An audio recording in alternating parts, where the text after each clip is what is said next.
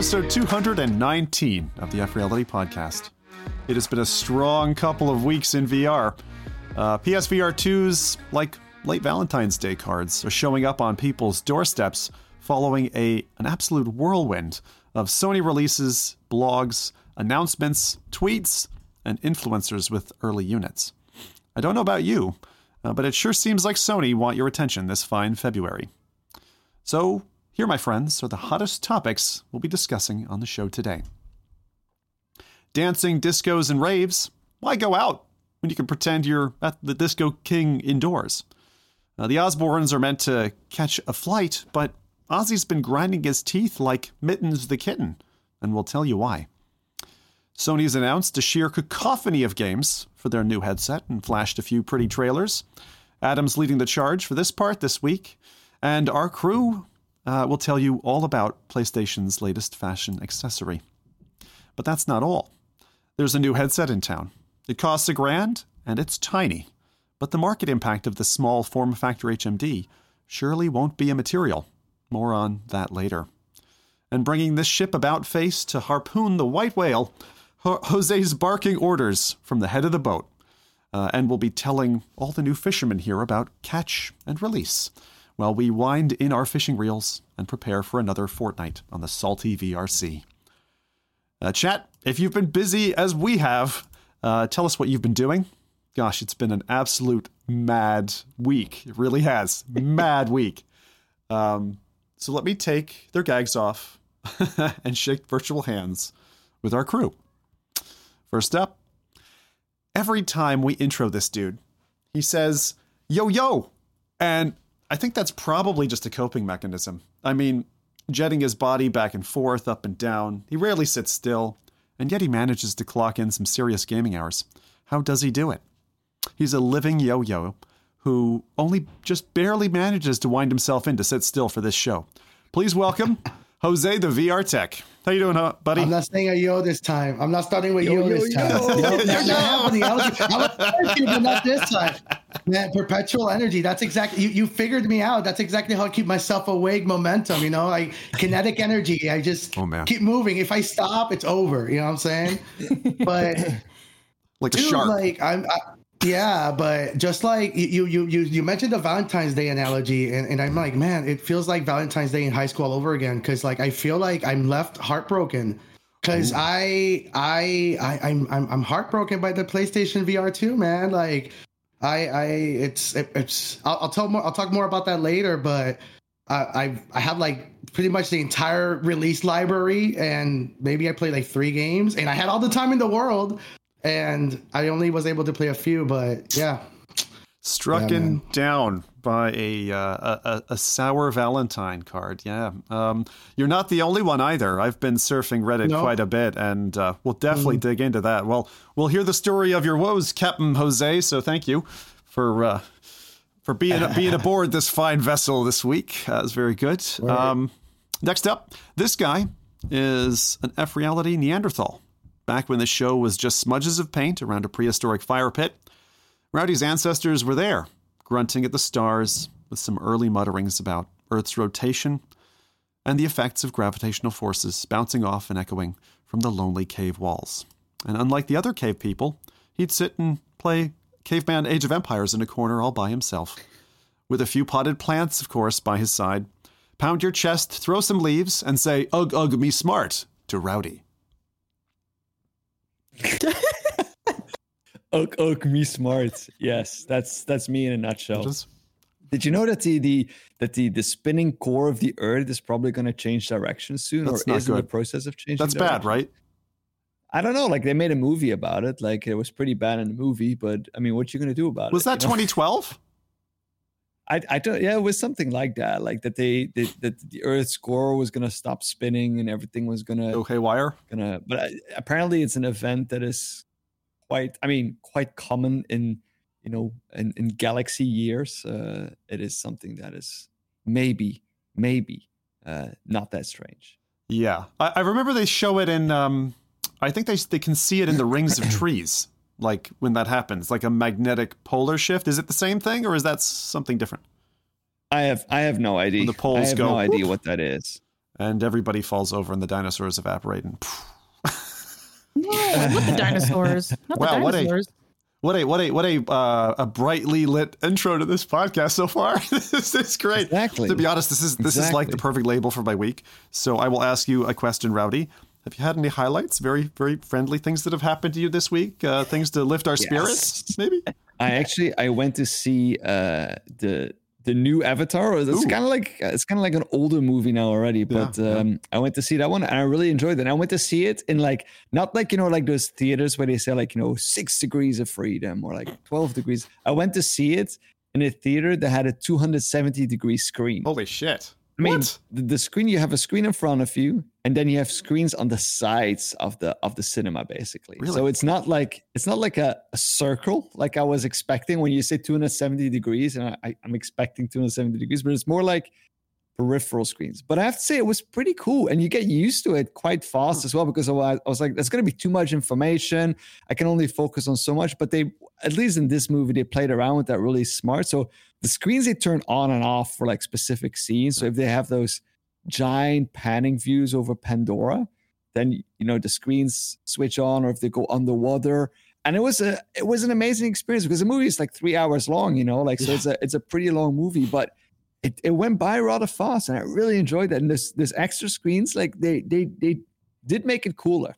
For sure. Wow, that is going to link really well in with something a bit later on. But um, did were the the screens on the side? They actually used that same effect at Oculus Connect. Do you remember a few years ago, Rowdy, when we were when we Right. were there? Yes. Where like like Yeah. yeah, the frame of the video would change the format, and then it would go wide, and you'd all, all get all this extra wide detail. But when you were saying that there were peripheral screens, I imagine something similar to like like an early Pimax headset was like, where the where the peripherals were like out of focus, blurred and stuff. Were were they high fidelity? Like, was it the full Um, cinematic experience around the edges, or was it just was it just kind of fringe effect to some extent? So it was high fidelity, but on the edges, of course, it was a little bit warped. So it was like a little bit like you know where you have like the the ninety degree corner. So you have it warped, and it like out like warps out like a bit further uh, when you when you you know follow the Okay. screen along the edge. And we're just uh, we're we're having trouble. They're, they're having trouble hearing you, Rowdy, for some reason. I don't know why your your volume level That's on strange. output is um, different to us. Uh, let's just do a quick test here, just to make sure everyone's okay. Uh, Adam, just say hi to us. Hello. All How's right. it going, What- everybody? and then Jose. Yo, yo, yo. Okay. Oh, you got me to say it. I was just I was the Got one was him. just to say it. oh man, we got him. I mean, I'm, I'm I'm checking the audio levels here, and it seems to be, at least on my end, it seems to be fine. Like uh, I may be a little bit on the lower end than the rest, but uh, I did boost it up a little bit, so I think it should be, uh, it should be fine. Yeah, Buck's saying uh, all are quiet except Zim. Interesting. Sam, you're too It's loud. because you're you're just loud. Let me just actually just check something here. So that really sounds interesting. Did you did you, did did you did you make it through? Um, the entire movie. yeah, Oh yeah, like for like sure. because for a three plus hour movie, I would think I'd have to, you know, run off to the Like jacks the, or the first hour I found a little bit slow, but then it like yeah, it kind of ramped up, and it was actually interesting for the entirety of the of the of the show. So yeah, it was uh, it was pretty good. yeah, well, that's uh, that's cool. So you recommend people go see it while they still can? I don't know if it's still in the cinemas. Actually, I think I was already quite late to go and see it. Um, but it's yeah, for I- I- for me, it was a, a very good movie to see. It was because I see people still asking which movie it was. It was uh, the new Avatar. Yeah. Yeah. So new Avatar, man, I I've, I wanted to see it, but like I don't know, since having kids, like getting to the cinema is just not easy. It's just not an easy thing to do. like, um, you either cause havoc for other people, or you, your time is just broken up and you're running in and out of the place. So, yeah, that's a that's a fun one. Anyway, last but not least, uh, the lady of this house returneth. Yes, she breaketh the cycle. That's a little returnal sync there. Uh, she also took a month break from F reality to beat baby seals and steal the blubber from local. No, just kidding. Uh, Whoa, put your whoa. pitchforks down. It wouldn't help anyway. She's got big, bigger hardware than you. I, I, I swear. Uh, it's our favorite humpback whale watcher back from her rest and relaxation in Hawaii. It's Adam Bombati. Oh, I, I don't want to say I'm sad to be back because that sounds really insulting. but it, I went outside, which was good. I went outside. I touched sand. It was it was great. Um, I'm I'm getting paler again, but I did get a little tanner on my trip, so that was nice. But That's nice. yeah, um, we did a lot of outdoorsy things. So you know, land and sea. By land, we did zip lining, ATV riding. Wow. Um, uh, did like a not a Circle Island tour, but they have Road to Hana on Maui, and I was like, I am not going to drive that because it's kind of it's kind of a precarious. Some parts are like one lane, and and there's like garbage trucks driving on this thing, and some of the bridges are like just one lane, so you have to stop at one side and let the cars pass. It's scary, and I don't want to deal with that. So we just took like a someone, you know, a local who's driven it many times on like a bus somehow navigating these windy, narrow roads. It's like good, they can deal with it. If I die, it's not going to be my fault. It's going to be someone else's fault. um, but then uh, we also did a submarine tour. Um, it- it's like a um, it's a tourist submarine, so it's not like a you know military submarine sort of a thing. It was um, there's a sunken ship that this company sunk so that coral reef could grow on it. So they kind of took us to that, and it was Ooh. just really neat. And then yeah, like you said, the the whale watching. Um, apparently, it's super rare for the whales to actually approach the boats, and we had a mother and calf just kind of like going underneath our boat and just kind of hanging out for a little while. Like even the the tour people, you know, what's exciting when the tour people bring out their phones, and then one of the Yeah. girls started crying, and I was like, oh my god, like I don't know what's happening, but it's gonna be stored in my brain for forever now. So uh, yeah, I guess What- what TLDR kind of was a whales great trip. were it? Humpback, Do you, do you know what kind of humpback, humpback whales. Yeah, they. Um, I you guess. feel Go ahead. like do you feel any presence of a whale like when you feel that like under you like that's like what that's going through my mind right now I don't know about feel, but they um they did bump the boat.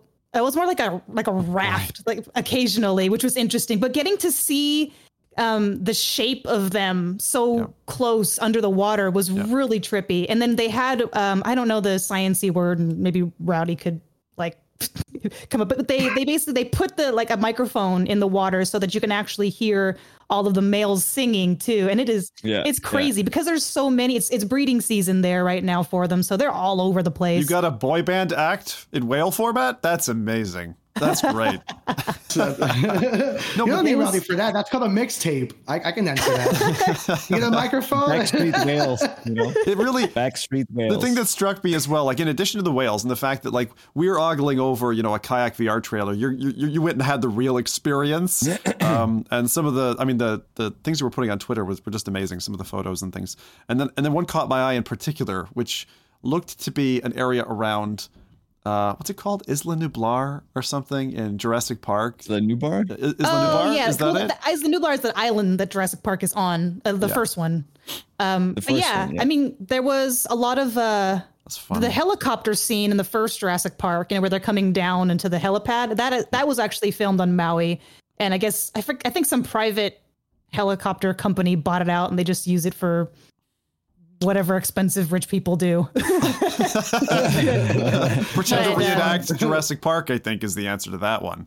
Yeah. I guess. But yeah, a lot of stuff is filmed uh, mostly uh like the like mountains out like the wider shots were filmed on Maui. A lot of the on land stuff like the Gallimimus scene and the Indominus Rex um pen, I guess you want to call it, that was on Oahu. That's like in Kualoa Ranch. And you can actually go on a tour and go walk around the Indominus pen and I it's, it's neat. I, I it's my favorite movie, so I'm a super Wow. I was going to nerd. say, you seem it. to know a lot about Jurassic Yeah. Park. I'm sure Rowdy's there smiling away because he's a dinosaur guy, but you seem to be more like a dinosaur. take dinosaur a picture cow. with the Jeez. Gallimimus log. Like it's awesome. And, and you just when you're there, you can see it. Like you're like, this is the field. This is where the Gallimimus were running, and then the T Rex, you know, bites them and picks it up, and they're hiding. It, it- it's great. I love it. Super nerd here.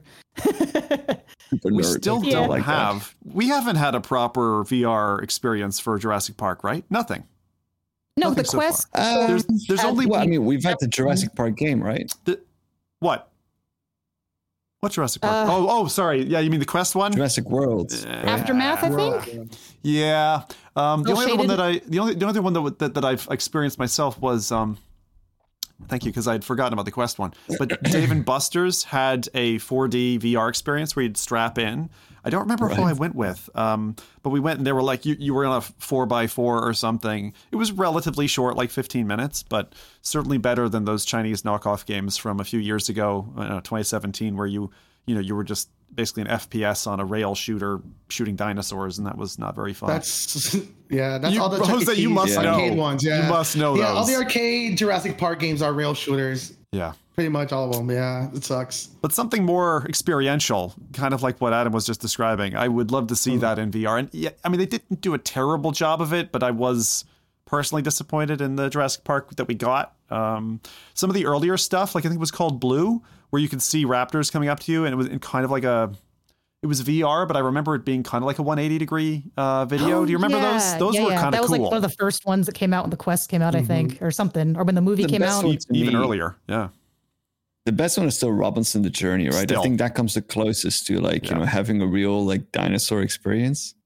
Uh, I really wish they, they would make more of those, uh, you know, a sequel to that one because it's perfectly suited for it. Yeah, exactly. Well, uh, it sounds like you have had a very good time off in reality. Uh, we're gonna have to take away your F reality card though, because uh, we, we don't allow that here. or maybe there's some penance we can come up with later. So uh, with that, I'm really curious what Chat have been getting up to in this absolute tornado of a uh, an action film that the last week has been in VR. So. Uh, guys, let me know if you spot anything in there. I'll take a look as well. People were calling out the blue. The blue was a good whale sim. I know back in the day, certainly got some hearts beating early on um, in, in those days. I remember it was one of the first things that came over to what was that Vive offering? Not Viveverse. Um, Vive Quest. their Viveport. subscription. Yeah, Viveport. Viveport? Viveport, which which has kind of ebbed and flowed over the years. You know, it's it's initially it was a little bit kind of interesting that it was weak, and I think they they buffed it up, and it's a good entry point if you're new to VR. You know, go look at Viveport as maybe a way to kind of get a subscription to a bunch of games that you can play, particularly if you're on desktop. Um, There's a lot of people saying as well, like a realistic Jurassic PC VR game would be awesome.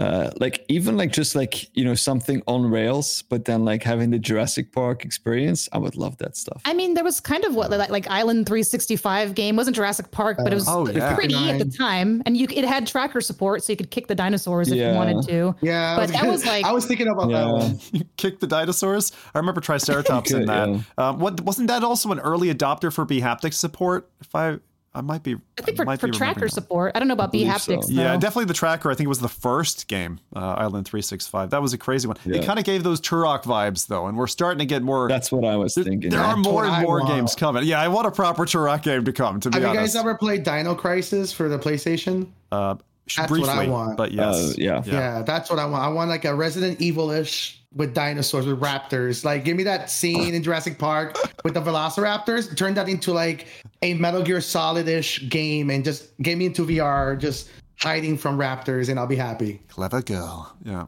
Love that Yes. scene. Great scene. Actually, no, no, no. I, I take it back. I, I want, I want a Jeff. Uh, I want a Goldblum simulator. That's what I want in VR. I want to just be Shirtless. Jeff Goldblum. Yeah, just shirtless in VR. Just look in Now the mirror in VR.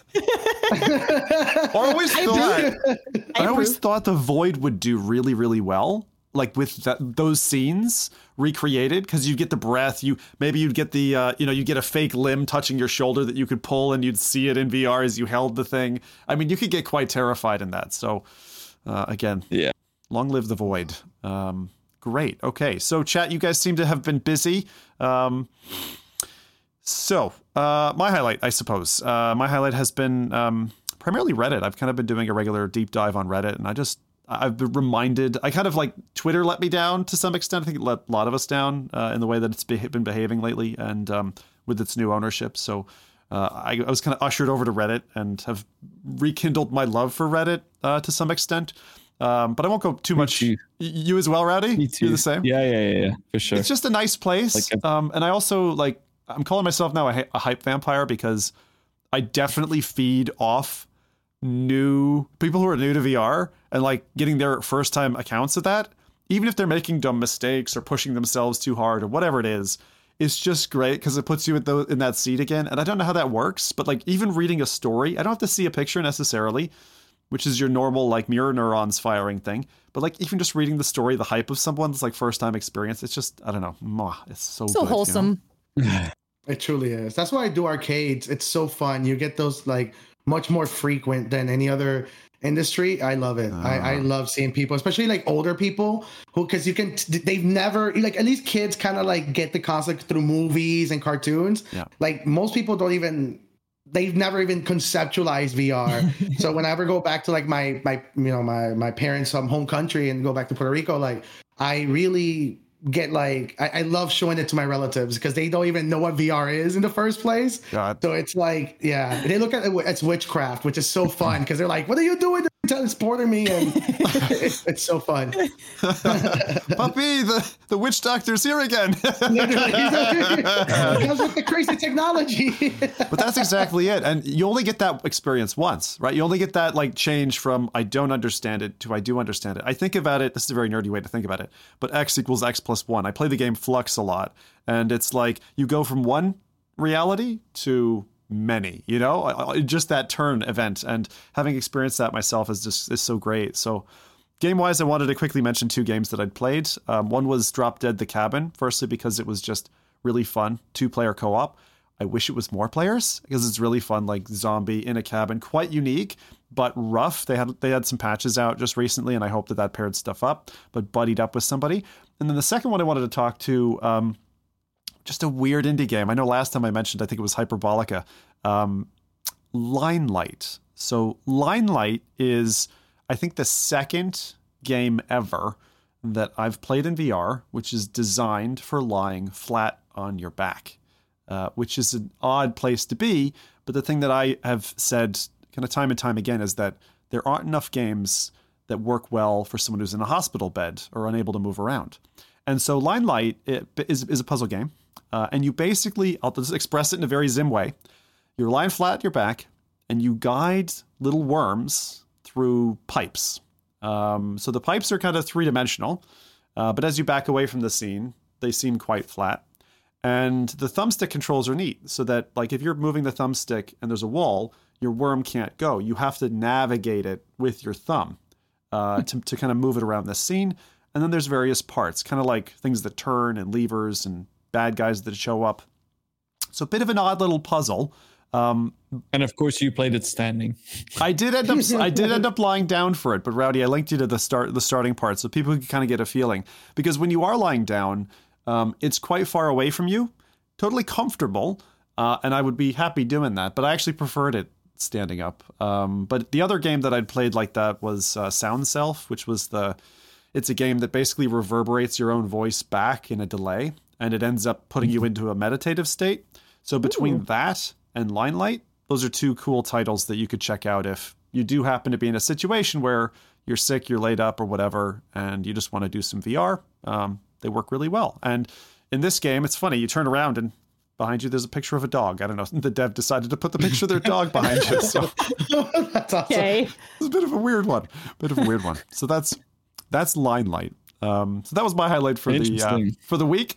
Yeah. Um, yeah, a bit of a strange one. Just wanted to call it out. I always like it when you know VR games take a different direction, and appreciate that a lot. So uh, this is the point where it's it's it's really my sincere pleasure to bring a new sponsor to the show, and that is uh, Cubism.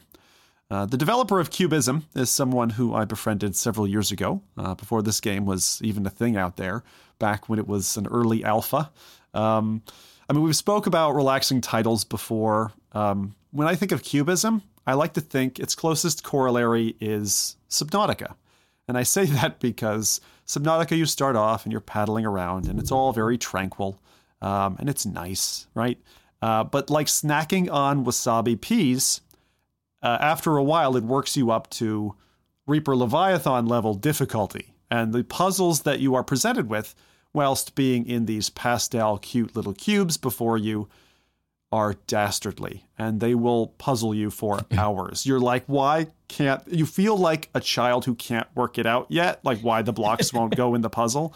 Um, it's got 90 puzzles now. It's really long. Um, it's available on Quest, Rift, Pico Neo 3, and Steam VR, so it's really all over the place. And one of the things we're showing off here is the ability for hand tracking. So Cubism was one of the first early adopters for hand tracking, but in addition to that, also pass through. So pass through and hand tracking together. Actually, if I was like Jose uh, with a Quest Pro, I think this is probably one of the first things I'd try with it for full full color pass through.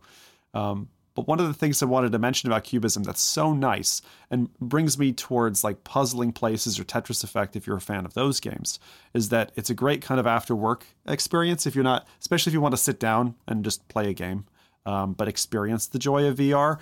One of the things is um, the audio track behind the game is like learning piano. You unlock little segments of this tune as you go from puzzle one, two, three, four. And the thing that that does for you is as you get to puzzle four and you get stuck on puzzle four, you're like, I want to hear the next part of this tune, this jingle. Like you keep playing it over and over again, and you're like, I got to beat this puzzle to unlock the next part of the song. Um, and so that's really smart. Um, but if you get stuck, shh, I'll uh, I'll offer you. Uh, Thomas, the dev behind this, years ago had sent out these promotional posters uh, for Cubism, which is in a in a poster format all of the solutions to all of the puzzles. That's awesome. There's a dodgy deal on the side here that our sponsor most certainly wouldn't appreciate. Oh no, Thomas, you didn't see that one coming.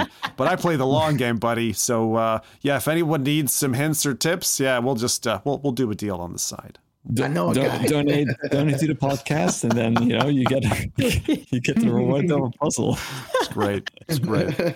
So that's Cubism. Uh, very glad to have It's kind of funny board. to see like you know the trailer itself already looks better than what whatever it was that Magic Leap like presented with their you know when they showed the, the little rock dude. Uh, uh, I just find it funny how, how how fast these kind of like technologies evolve and like how how Mhm. fast you see indie developers doing things that you know no not even three years ago were like deemed like you know super super high level like, you know the the biggest companies could only do this and now you see like you know indie developers doing things that are actually cooler than what we're showing off you know not even that long ago so Yeah. sometimes it's good to wait for something to get a little bit more established and some more creative people to get their hands on And there aren't many uh, games out there that I would say are a natural shoe in for this transmutation that we're going to have soon into you know augmented reality. Cubism is perfect, man. That's like that's just sitting there waiting to get ported to the next like AR headset, right? Like if Apple had a headset, that should be a showcase app. You know what I mean? So yeah there you go. 100%.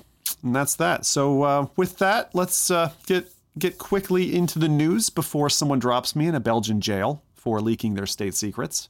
Um, I entitled this one "Good Dev Doggy, Good Boy."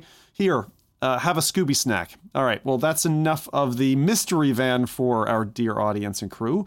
What is Zim on about this time? Uh, well, another Fisherman's Tale uh, by Vertigo Games was just announced, and I can't wait for another like heartrending VR size scaling tale. I mean, this is really great news because the, the first game was fantastic. I remember when Rowdy and I were over for the Vertigo party and they put us in one of their um, location based experiences.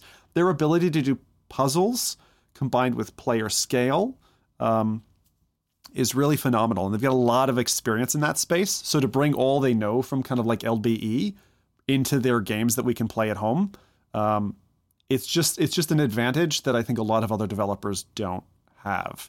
Um, so this is a follow up to the award winning A Fisherman's Tale. Um, if you didn't know about it, um, a- again, it's something that would be worth going back and, and checking out. You start off with a yeah with- go on, Rowdy. You're you know this game well. It's, yeah, it's it's one of those games I think that makes sense in VR.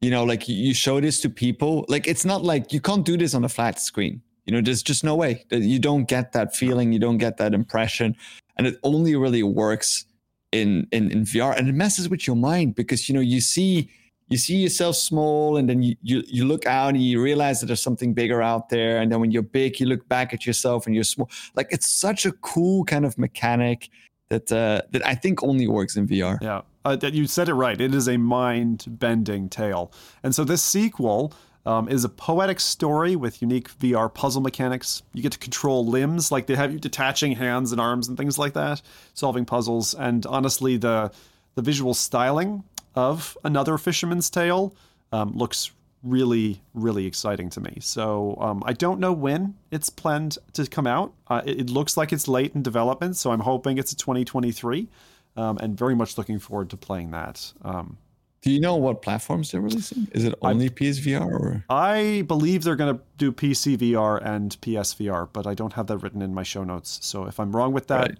but we know PSVR too, you know, so that's good. It'll belong, it'll sit nicely in there. Maybe it's a timed thing.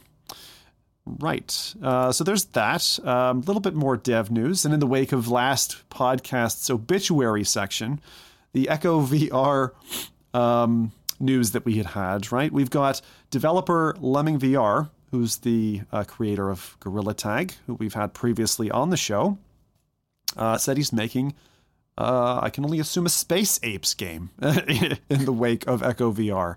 Uh, on February 17th, Lemming tweeted, we won't let there be zero zero G VR sports games. More news about our new project soon with a little TM. Um, but I've got it on good authority that this is going to be called Monkey Go to Space. Or maybe Monkey Not Like Gravity. Monkey Junkies. How about Monkey Adrift? The list goes on. Uh, oh, we, don't, we, don't, know the official name yet. Um, but if I know Lemming, it's going to be something so cool, I won't be able to not play it and um, you can't have anyone better than homegrown like that, an esports champ himself, to come and make the best next thing.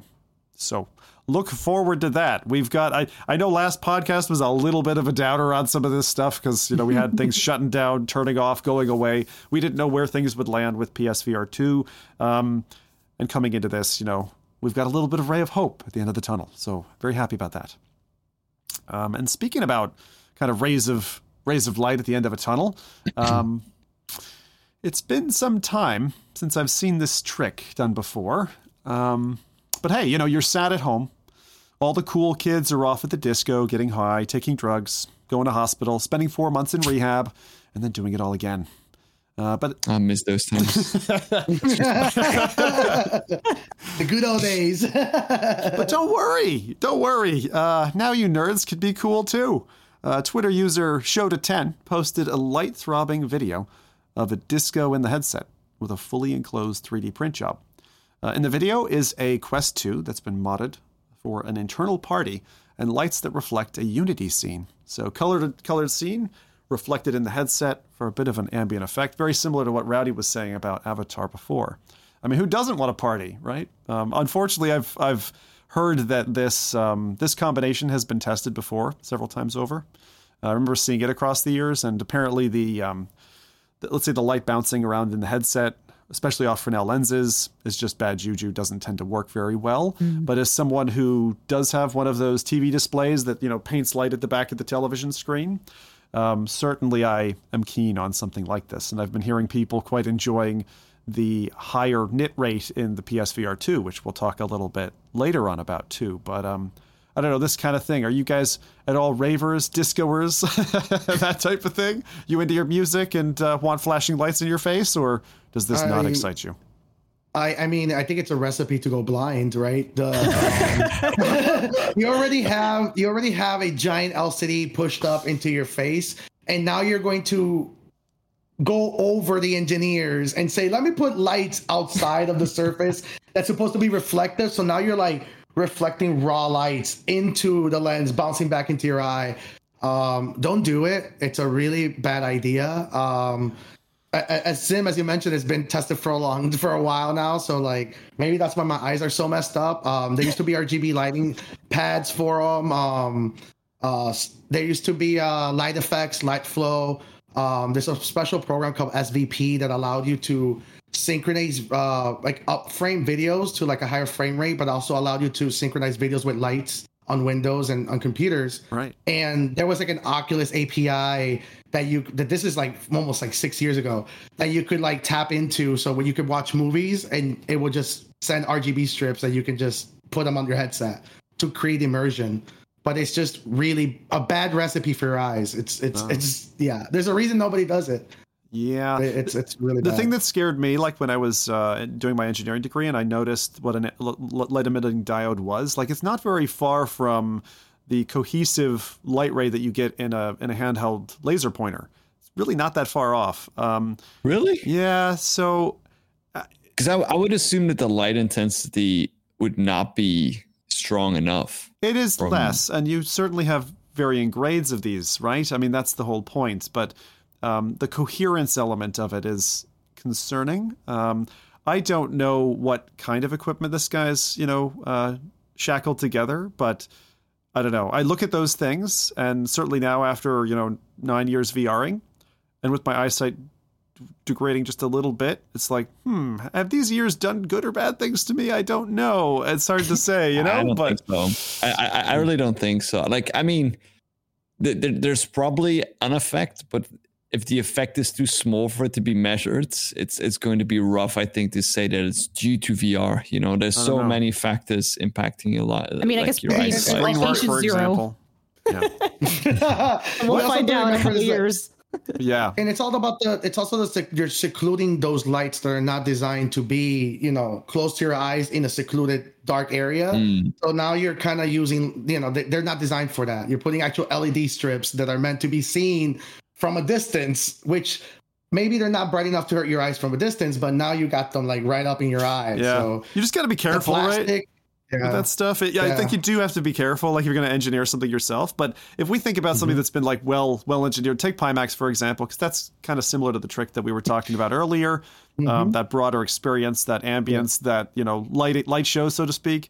Um, I'm curious when we get there. You know, you get like proper light levels. You get that feeling of being in there. There's no longer the goggle effect of feeling like you're looking down tunnels or binocular effect. Um, be interested to see it, but yeah, throwing it together yourself, I'll just thumb up the idea and the concept because it's a. I, I, I like the kind of mad lad who puts this kind of thing together, Yeah, right? You know, sure. It's um, so cool. yeah. I mean, it's like it's like Palmer Luckey when he put stuff together in his garage for the first DK1 prototype. So I'd love to try it. You know, Yeah. same here. I'd be curious. Try it. Same, same. And speaking Maybe if there was of a that- way, if you could like tuck them so they're diffused a little more, not so just like light. Yeah. I don't know. Yeah, and that's the thing. The diffusion layer would save you, I think, in this respect. And that's my only thing Yeah. is the light needs to be scattered properly um, Mm-hmm. uh, to make it to make it safer. And then And there's new lights. party. That's exactly what, and that's what VR research is so big right now because there's a lot Yeah. of people that are pretty much working with LEDs. Like Sony, for example, they they patented like organic infrared LED lights for for things like that because and to protect the eyesight. what's Yeah. an Organic organic? Yeah, I'm like, is Yeah, this from I- I- goats? What is where's this coming from? patent crap. It's some patent crap. It's called IR. It's like, a, like you know what, one of those light flies that is just like buzzing around you. It's like, buzzing around your eye. It's just buzzing. But it, it's it's a weird patent that that Sony had uh, a few years ago um, called IR LED. It was really. I, I'm pretty sure it was related to early PSVR two research. But they were they were looking into using infrared to have the lights off the the sensors bouncing off your eye, essentially recycling hmm. the lights. And and that actually allowed you to not have like eye strain and things like that. And that's kind of where everybody's going towards it everybody's trying to find the reason we're moving away from using eventually these kinds of screens is because they are bad for your eyes Yeah, like and- don't don't don't don't listen to any vr research that tries like i'm a vr guy i love vr but it, it's not rocket science. You're putting a giant bright screen in front of your eyes, so it, it Mom will hurt always your eyes. Mom always told me not to sit in front of the TV screen, I'm so I not took too lenses. convinced. Yeah. I'm not too convinced on that though. I'd, Yeah. I'd like to see like the the actual effect of that because like like when you say like it will damage your eyesight, there, there's Yeah. like a like there's still a difference between like ir- irreparable damage and it being you know like it could be that you have more eye fatigue or like you know things like that. But just like watching TV a lot or like even like if you if you like if you're working on a- on a on a behind a wall and you don't have a window behind it, that can cause eye fatigue because your eyes are always fixated on the same distance. So if, if you get like, you know, varying kind of degrees, you look around, like if you use it a couple of hours a day or whatever, I, I don't think that that is going to be really damaging for your eyes. But of course, everything in moderation, they say, Yeah. right? And I, otherwise, I, I I- would- yeah, that's that's the moderation part. We we have people that are sleeping in Yeah. a thousand nit brightness This is the thing. That's the people I'm talking about. That's the, I'm very. I, I have a list of a lot of people I know that sleep in VR, and I'm keeping that list because I really want to see how their eyesight That's is in about interesting list. 35 years. Oh yeah, dude. I, No, but I seriously, can't like to- uh, Yeah. Adam used the term right, patient zero. Like there are plenty of patient zeros who clock way more hours than you know any of us do in VR, and it's like we Mm-hmm. need to just watch them. Like, is there if they're the lemmings falling off the cliff? Sorry, this is, this is Wow. it's like it's like all right, maybe I should uh, take this thing off now, you know, like before I jump off the Or- cliff too. twist, they we they figure out something before us. They start seeing in like 4D all of a sudden. I- like they wake up one day and they're like, I can see the simulation lines. I- Oh, that, that's good. I just like where this is all going. I like that people still tinker uh, with their headsets. They don't just take what's given to them and accept that as that's good enough. Um, I really, really like this kind of workshop idea. So let's move on to the next uh, crazy idea about modding. So if that one's not crazy enough, and with the PSVR 2 just around the corner, people were getting a little ballsy, uh, going to the garages and getting out the hammer drill. Uh, they looked forlorn at their overheating Quest 2s, recalled a special episode of The Simpsons, where which had speed holes in it, and decided it was time to get to work. That's right. I'm talking to you, Apache from Reddit, uh, who decided to create Frankenstein's monster and call it the OcuFlow 3000. now, normally, uh, I'm one of those guys who really doesn't like home DIY jobs on headsets. And if it was a meta branded headset, I'd be totally fine. But they did this to an Oculus, a timepiece, a relic, a cherished, you know, uh, clearly they're insane, right? They're, they're insane. Uh, but that's Reddit, and I love the internet. So what they've done is they've perforated the faceplate of the Quest with about uh, I think it's about 15, 16 holes, okay, in a, in a kind of a triangular pattern on the sides. They've carved out two giant notches in the top of the headset as well to apparently help with heating issues. Um, so Rowdy's taking the audience through three different images. First, it was a reflection of the speed hole episode from The Simpsons, uh, where they're taking a pitchfork and jamming it through the hood of Homer's car to make it go faster. The second one is a dude who's got a drill menacingly hanging, dangling in front of a Quest 2. And the third and final image is one of this literally destroyed faceplate of a Quest 2, an original Oculus uh, Quest 2, uh, with all these holes cut out. And the best part about the Reddit post is there's an engineer who pipes up and basically says, "Oh, I'm an engineer, and you know when you allow dust to enter the headset." That, that dust is going to rest on the devices. You don't know what that's going to do. Also, by changing the head flow of the design, you might actually be robbing airflow from uh, you know pieces that normally get it with the standard you know flow. So again, it's one of those things of yeah, it might look cool and might be fun. And hey, if you're going to be potentially junking the headset anyway, hey, have a go at it, right? Who cares? But um, I just love sharing with you these crazy headsets uh, and what people have done to their products. Yeah. What were you saying, Adam? It looks cool. Uh, you no, like does it look cool? Like the holes aren't even. Maybe if it was like really, like um, what you call it? It's not even Ridiculously light. done, yeah. It just looks like like someone just. I don't know. It's it's awful. Make the sound effect again, please. yeah, that was a great sound effect. Like they're not lined up or anything. I mean, yeah, it's kind of a triangle, but yeah. I guess it's, I don't Yeah. know. It's kind of not to. Yeah, I know what you mean. I mean, especially. Wait, let me see if I can zoom in. It's, like like, a triangle Yeah, with a dip no. in it on the left one. I mean, I don't know. It has the Yeah. has the has Ooh, the, that has looks a bit off original has the original modder like responded about temperatures? Like has it increased? Has it I didn't see that in the comments. I mean, Randy, you can take a browse if you're if you're on the page, but um, I saw a lot of people really throwing hate at this person. Like, what are you doing, right? And Yeah, that is not the point of me featuring this. I like the crazy internet, and I like to embrace, like I said with the previous project, you know what what it is, like the extent to which the internet goes. Um, I I absolutely love that, and I just thought look for something like this um, you know we've all been there. I was there with my with my go. I remember i used to for live streams where my oculus go would have 40 minutes of gameplay and then conk out because it had a passive heat sink on the front. And so it was requiring just ambient air flow to take the heat away. It didn't have a fan on board at all which did not work.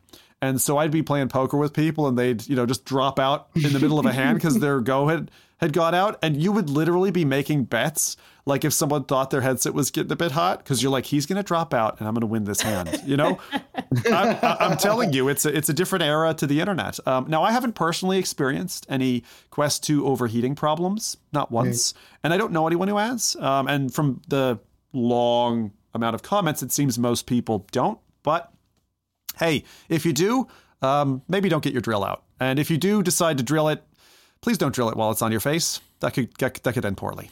Okay. I mean, and second, and do what you and want. Also, you can literally just Google heat maps of the Quest 2. The front part of the headset's the coolest part of the headset. so you nothing. Don't give him any ideas, oh, Jose. No. Like, oh, no. Actually, so what you do is you see the, the two there's two sharp windows inside the headset. You want to yeah. go straight through the center. Oh, God. That's the hottest part. Just don't give him any ideas. That, that would allow the light to actually go through the the screen better. You're you're gonna be able to see just just all light. That's all you'll be able to oh, see. Jesus. Don't do this at home. Yes. Don't try this yes. at home. oh, yeah, yeah. Or yeah. post it on Reddit if you do. exactly. Yeah, yeah. If we're learning anything from these, post to Reddit more frequently your crazy projects, please. Thank you. All right. But don't. Uh, speaking of crazy, all right, Andrew Bosworth, or Boz, the Meta CTO, uh, posted a Twitter update about making hands in VR a more complete and versatile interaction system. We spoke about this a little bit on the last podcast about how they're hoping to bring in the ability to like poke and drag with your finger in space. Um, honestly, ever since Mark Zuckerberg said this to an audience in San Jose at Oculus Connect, I thought it was a bit of a long shot. You know, making your hands the ubiquitous controller. Um, they've been making some some way with it. Uh, the new interface that they're showing, and they showed off on on, on Twitter, Looks a little bit rough, uh, but they're trying, and they open sourced it to allow devs to check out via an SDK that they can toy with, and that's generally ends well. Um, but honestly, to me, and again, knowing Meta, the copycat artist that they are, it kind of looks like they took the idea just straight out of Rogue Ascent. You guys know Rogue Ascent VR, the one where you're um, able to use your hands as like finger guns and yep. teleport mm-hmm. around, around the level it looks like they just lifted that uh, dev's ideas and decided to, oh, now's the time we can go and do this. Uh, so I'm always a little bit leery eyed when it comes to meta and new technology, because oftentimes I find it's somebody else's. Um, but we're going to watch this, see if we can kind of get hands on. I'm curious with you guys seeing the video here that's uh, that's playing, or maybe you saw it earlier on Reddit. What are your thoughts on hand driven teleport locomotion?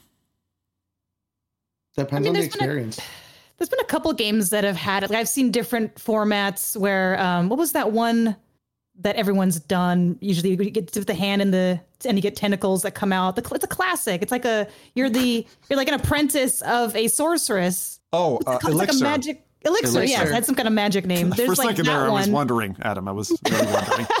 I mean, play a lot of games, but I mean, everyone is done the one with the tentacles. Are we allowed to say this on here?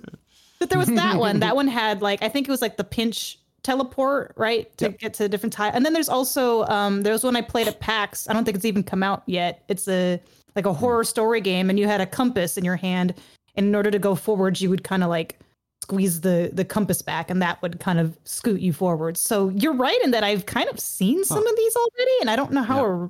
original it is or or like if they've talked to developers and they're like, "Hey, this is a great idea." I kind of doubt it, but it's interesting. I I don't know though. It's it's a weird or even um what you call it like um Aeolia where you have a compass and you're sort of um what is yeah. it? I can't think of the the full name. It's got it's one of those that has like a different like multiple subtitles to the title.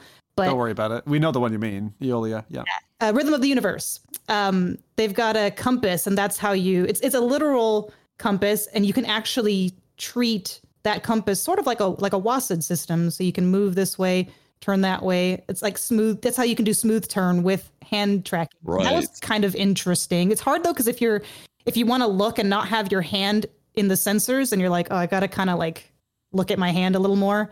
Mm. But um, I don't know. I, I gave them praise for at least being creative and coming up with some sort of a solution because yeah otherwise you don't really have much the thing that's yeah that's for me the thing as well like like is this better than what we currently have for controllers Probably not. You know, like Yeah. I, I I don't think so. And that the reason for that is because you know we've had years and years and years of optimization and engineering and and trying to fix problems and getting an optimal solution for doing locomotion in games. And you know the controllers that we have now are the end result of that.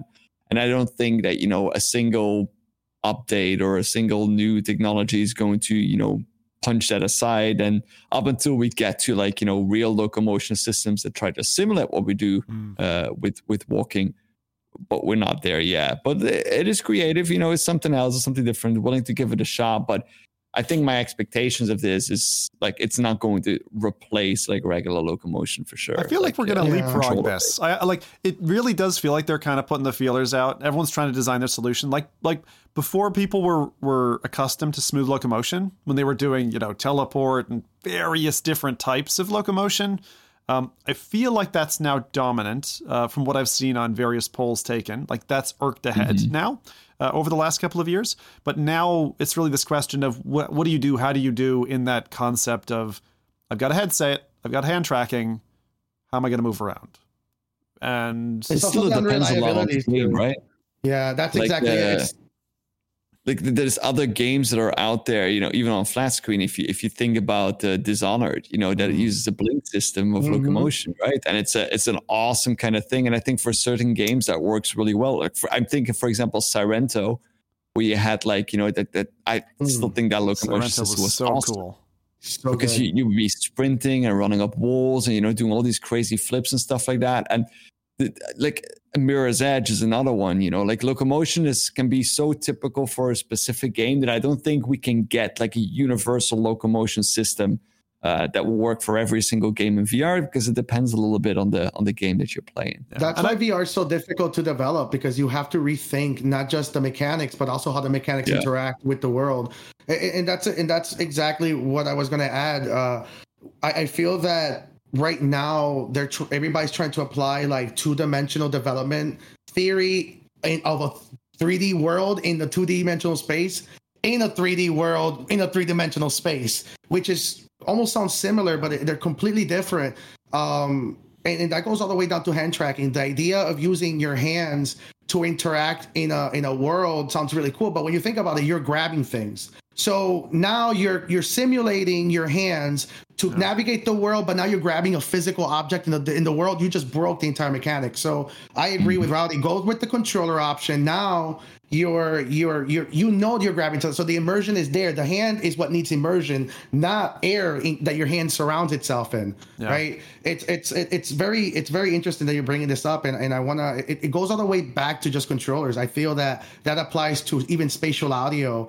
Um, I, I feel that if you create um experiences that are actually tailored to the inputs that you have instead of having the world interact with you you you, you get better mechanics. Um the ones that you mentioned Sairento um dishonored they're they're using how you visually see uh, locomotion. So do the same thing in vr and use Yeah. the controllers take advantage of that. Um yeah Yeah, uh, it's it's really interesting because I feel like it's it's it's it's not a solution that us as gamers uh, will benefit much from. I think it will benefit the casual user and applications that require minimal locomotion um, and the ease of use of hands as trackers, as you know, hands as an object that then you can use. Like I still love the stuff that the ease of use of picking up a quest and being able to click my way through a menu without having to pick up the controllers first. I find that really, really helpful. Um, so keen to see where this one goes. But I had a theory, and I feel like I know what Meta's up to. They're putting hands into VR so they can reach around and grab my wallet. Sneaky buggers. and on that note, if you didn't see it, uh, Facebook and Meta have announced that they're copying yet another idea, this time from Musk. Uh, yep, now Facebook has a blue tick mark to make yourself feel good about yourself. And that'll only cost you 12 God loving American dollars a month or 15 on iOS.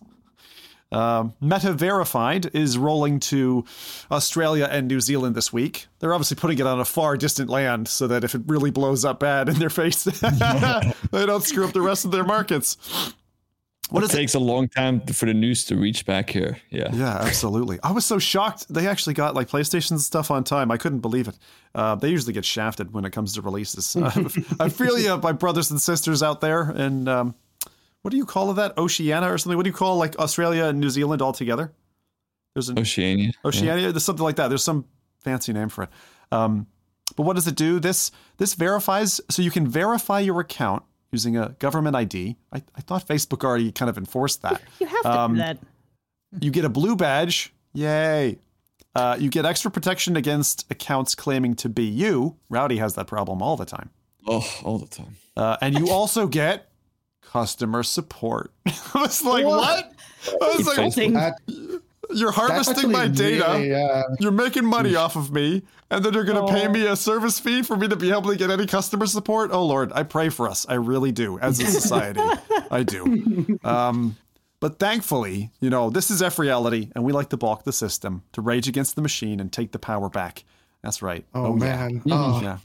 Um, That So- that sucks because like I, I I I almost I almost like this man and I and I when you said that, I was like oh no it's it, it sucks because I I try to look at things like I try to be like a devil's advocate especially when people big Yeah. big businesses like this make dumb ideas or dumb decisions the the I just saw somebody um hack their own bank account using AI voice voice to uh voice password um it's going to get it's going to get hairy uh especially when impersonating um, 100%. i actually ran i ran a headset giveaway during the holidays for my company Huh. and there was five accounts replicating the giveaway that that i had to report it it was it was almost like there were spam bots waiting for the word giveaway and all of a sudden they recreated the same account the same giveaway the same messaging in order to try to scam so i was actively reporting accounts so it, it makes sense. And also the access to like i know so many people and, and i don't mean to you know like to my own horn but i know people that are quote unquote influencers that have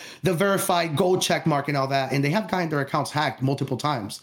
And they have a rough time trying to get to customer support with Huh. instagram and meta. There's these companies are so large and unfortunately they deal with this so frequently that when now that the ai revolution is here they're going to deal with this times a million. So they're going to have to have human Hmm. employees now. It's over. We, they need humans now to get salaries to get that phone call to get that customer support. It sucks that we're now seeing social media going into an actual business but that's the the result of ai right? Now we're going Yeah. to need this is going to happen everywhere i see. Anything that requires subscription that's very low under $20 is going to just go up in pricing. It, it sucks We've got an interesting future headed our way. Blue ticks are all abound. Um, Mhm. I do wonder. the 'cause i am peop- not a robot why do you want them? the I am not a robot Why- check why mark would is going to become a real. yeah, what did you like check about this, Jose? Like, what was what you, you you started off saying that you were kind of playing devil's advocate here, and you kind of liked where this was I like headed. it. What I- was I what was have what were the, the elements? What were the elements that Your that- account, your account gets hacked. You get remote uh, phone number. You can immediately call and say, "Hey, I'm a verified account. I have, you know, Yeah. Five million subscribers." A a fake post using my name and information being blown out to five million accounts can be detrimental. Imagine a president or somebody, a political leader. There has to be now human resources for that. So they have to build it. That's that's exactly what Twitter's doing. Twitter realized, oh, hey, we're going to go AI. There's going to be there's going to be AIs that figure our, our systems out. We're going to need humans now, and that's Have you ever dealt with customer service of big companies? Oh, like, oh, my whole for life. example, and, and how has that experience been? Do you usually get someone on the line who can immediately help you? no, no, no. 'Cause I, I, I don't think this. I don't think it's gonna solve that. I Instagram, think Instagram notoriously has a phone number for emergency for artists where people with uh, verified accounts. It almost takes 72 I, hours. to I need to give you Jose um, uh, a, a tip I got from a comedian. This is for everybody, but um, Jose because he might have a leg up on the rest of us. I, I heard this yesterday and I thought it was hilarious. Uh, he said the way to deal with waiting queues for customer service is learn Spanish, because the the primary servicing line is is English, right? But if you say para español, uh, you know, you press dos, and um, you get in through there, boom, you get a multilingual speaker who speaks Spanish, and they're ready to serve you. You know, so like, I know that probably won't work in practice, but I'd be curious to know if someone's able to do it. Um, That's exactly what happens. It's a, a, a Comcast was the one that kind of proved that you cannot automate so much. Um, and in fact, they they doubled down. They were like, okay, since all of all of our all of our customer service is automated, they started creating scripts. So now these companies are making APIs to like send commands. That's how websites work. Like if you pay your bill online, that's the same exact customer service system that you're oh, connecting know. into. Yeah, and it's all it again, like what Rowdy says, right? The automation side of this is happening, and so you're going, oh, there's a bot mm-hmm. here. I put a bot here, but on our side, like, why should I sit there and phone in? Why couldn't I? If I was Rowdy, I'd make it so ChatBeat GPT. Here's a voice engine sounds like me. You make the phone call on my behalf. Tell me when it's done. You know what I mean? So it's going to be know what? bots versus Yeah. bots. I had a, um, I forget what the service is called, but it was a bot that would fight uh, your phone bills for you. So if it was too high, really? you would just, you yeah, you would just have Yep. this bot go talk to their bot, and then you would haggle a price, and you'd just be like, "Cool, I guess I but let's fill out my phone bill now, or Yep. whatever bill." There are multiple types of bills you could have That's it amazing. argue. Yeah, so it's, It's like so good. Handy. It's uh, pay my bill. It does it for Comcast. It literally always gets you a ten a ten dollar discount every time. It just goes into it, starts chatting, tells them the issues, and and you're good to go. I And need the that's- name of that it- service. Definitely. That sounds. please, chat. If you recognize what Adam's just described, please put it in chat. I'd like to know I can about ask this. husband too. Write it down. This is probably a good time for me to uh, to quote Tyler Durden from Fight from Fight Club. Um, he said, uh, "It's only after we've lost everything that we're free to do anything." And God, I love that character. I mean, Brad Pitt had me at hello. You know what I mean? That guy. Um, I need to go back and watch that film now. But if, like Tyler, you're a bit of a free thinker, uh, then maybe you're only one crunch away from living in the shoes of Ozzy Osbourne. And speaking of Ozzy, we had a feature of the Osbournes just recently. Uh, it's really fun, uh, kind of fun rock out advert that Sony pulled off for PSVR 2. And if you've not seen it, it's basically a small domestic that's happening. Uh, Ozzy's playing with Call of the Mountain, the new Horizon game, uh, and flagship uh, seller for PSVR 2. And his wife Sharon is pulling him, saying they've got to get on a plane. Fast forward a few seconds, and he's left all alone at home in a dark room with nothing but a television screen and him flailing while taking on one of the Horizon's largest predators, the aerial Stormbird.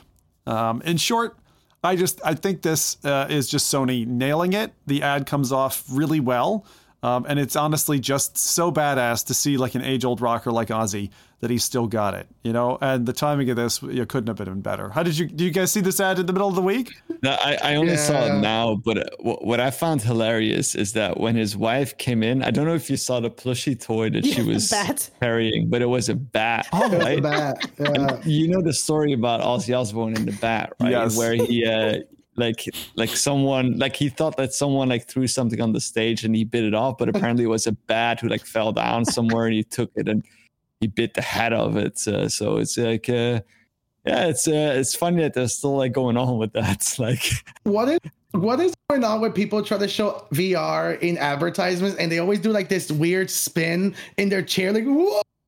Like that whole, like that like that whole entire thing I, I to be quite honest i you know i'm the wrong demographic i am you know i love i love i like my 80s rock you know Bat Out of Hell all that but it wasn't for me man like i was I, I saw that and i was like what is this for like gen z or for the arp i don't know like Yeah. i, I really didn't we get are it man we are seeing a funny trend here. If you remember last podcast, now I know Adam wasn't here for that, but um, look at the contrast here. Right on one side, we've got Meta, who's got Martha Stewart flogging virtual Oreo cookies in Horizon, while Sony has Ozzy pulling his gamer card out, missing his flight, and doing nothing but playing PSVR two. I mean, between those two, anyway, I can tell you who's winning marketing department of the year. But yeah. it is funny. They seem to be going after very well known, aged individuals to help flog and represent to, I'm guessing, people who will be recognized and have money. I think that's what they're targeting. I don't think they're targeting 16 year olds. I think they're targeting, you know, 40, 50 year olds who've got the cash and can spend a grand. And that's and that's unfortunate because those are not the ones that have the the, thousand dollars in their bank accounts. The ones that are going to spend the thousand dollars in their bank accounts are the teenagers, are the ones that want to escape reality. You're talking to eighty year olds that have been working their whole lives and they're now entering retirement, and they're going to see more of the world. They're not going to want to sit down and go. Whoa. No, Wait, that, wait. Wait, Ozzy wait, what- is what- somewhere. Ozzy's enjoying the world. He's in paradise. He's, this guy's been on tour. He is not sitting down on his couch going in circles. I, I don't think that I'm targeting the older generations for a modern console is the way to go. Uh, it worked for the Wii, um, and I feel like all these, like the the Wii revolution or the Nintendo Wii taking over with the bowl, Wii bowling and all the senior citizens playing that because it, all you had to do was flick your wrist. I feel like ad is doing like No, Ozzy Osbourne is. does not Oh, identify it with absolutely is. Oh, no, come on. no, no, was- 100% not. this was supposed to make this was supposed to make the 45 to 50 to who, the people who are starting to feel 40 to, to go like and go like I could be a cool gamer. Yeah, but, that's, that's but, that, but that's that. See, that's how I view this, Jose. We, we see this so Yeah. differently, I think, because to me, they're basically saying like you're you're you're talking about a world where 16 to 25 year olds have a grand sitting around that they can spend. I I don't think right now your average 25 year old has that They don't. necessarily to the side. They don't. A lot of people are are, are actually quite strapped um, just because of the last couple of years. Um, the difficulty of coming out of university and trying to land a job anywhere in this new environment um, is, is is a real challenge, and so that's why I think companies have looked at the data and decided we're going to go we're going to shift upwards 20 years, and I think that's why you're seeing the big players change their target demographic, and like you were saying, I think it's the I don't know if it would be 35 to 55 range, but like that it seems to be what they're targeting. And uh, so sorry, Roddy, you were trying to say something there, but what, what's your take on this and, and who they're going after money wise? I I don't think that like Ozzy Osbourne. I don't ide- identify him with like an old generation. Like I don't Like think the he is like yeah, right? yeah, no, like uh, you guys have a I- I wake I, up call think- coming in. no, I, I think Ozzy Osbourne is like, especially like, I think he's more in the in the like between thirty to fifty range. I think that is the uh, the target audience that you have. People with money, yeah, people who have often like you know like a little bit of more time maybe because they're you know like they're they're working on their careers and uh, they got uh, they got something else going on. I think. yeah. Exactly. They're I- not going to buy No, I, no, no, I don't. I don't. I mean, I'm in that range. I don't think that I'm without them. I think you. I think you have more time in a way to do things that you want to do, You want to do rather than you have to spend time on things that you don't want to do. Yeah, Um, I- there's some I, great understand the- I understand the general. business Sure. perspective. I understand the, the business mentality, but when you look at the numbers and you look at the adoption and you look at the, the user bases, the, the the larger number bases are the kids. Uh, t- Gorilla Tag, Gorilla Oh, Tag just willingly announced that he's going to make a got those. clone, and people are freaking out. They got They got those already. Like I- I, I, don't think that's the issue. I think that they want to say here, you know, it's not only for the kids. You know, like they're targeting the here. Yeah, Yeah, yeah, They're targeting here my generation. All right. That's, and, that- and that's what I Adam, mean. Before I go to you chat, inspire, oh, sorry, go ahead. Yeah, yeah. no, I was just gonna say before I go to chat, I want to hear Adam's take on this before we. I I don't know. I mean, I would. I don't know if I'm the youngest one here. I'm I'm a, gonna state my age, which is 31, and I know who Ozzy Osbourne is, and you know, I mean, I would say he was more of like my dad's generation. My dad liked him more, I, you know, he's pop pop culture. Even if you weren't familiar with him, there's the Osbournes. You know, there's the whole MTV era. So 90s. Exactly. Yes, he, he's oh. done with two generations, right? It's your dad's generation, but then he also had an entire series with the Osbournes where a lot of people know him from. They didn't know he was a rock star before Yeah. that. It's just a crazy dude on a reality show. So I, I, And, and that. Go ahead. I think I'm leaning more on the side of yeah, they are targeting people who probably do have more of a um expendable both expendable income and more time. Kind of like Rowdy was saying, you know, when you're younger, you're like trying to figure out you're being either forced into college or you're forced into like how am I going to make money for college or how am I just what am I going to do as an adult? And so you don't really have a lot of either time or money, but when you're targeting sort of the the Osbourne family era and Ozzy Osbourne the artist eras. That's those are the kind of generations that have Like, more time and money. Midlife crisis, they, they buy a Porsche, they buy like a bike, they go like take airplane classes, whatever it is. Oh, Like, Quest Pro. This is, this is that and that's and that's and that's exactly my point is that kids don't care about the the living on the other side that the grass is greener. The people that adopt the technology are the ones that are looking for escapism. If you think about advertising for video games or for consoles like all the way going up to the early 90s it was like a weird baby floating on the wall. It was all about being weird. And now all of a sudden the tone has shifted for yes, you're absolutely correct. For the moneymakers, for for having the Martha Stewarts, the Ozzy Osbournes, as a consumer, it's weird. I that doesn't connect with younger audiences at all. You're telling a kid to be to be an old man, like that is so That's weird. saying. Like, This, this ad is not targeted at yeah. you Look have to, harpoon bro, you right have there. to look. I know it sucks, but you have to look at the at the people that are actually playing VR. The ones that are like, if you go on hashtag VR and you go all the way up to the new, this- not the trending, Wait, wait, you're going to see wait, a lot of. wait, wait, wait, wait, wait, wait, wait. Like the, the thing is, I completely agree with you. Yeah. You know, like they, they have like their their target, their main target audience is that younger generation. Yes. That is also why when they're paying influencers to show off VR, they don't pay VR influencers. They pay the people on TikTok, they pay the people on like Instagram, Paris That's Hilton, true. whatever it is. That's like they're the ones who are getting the VR headsets and getting sponsorships. They have that covered. This is an ad that is targeting another population. Yeah. Another That I agree with. I- And that I- I agree with that. Hey, And it's dumb.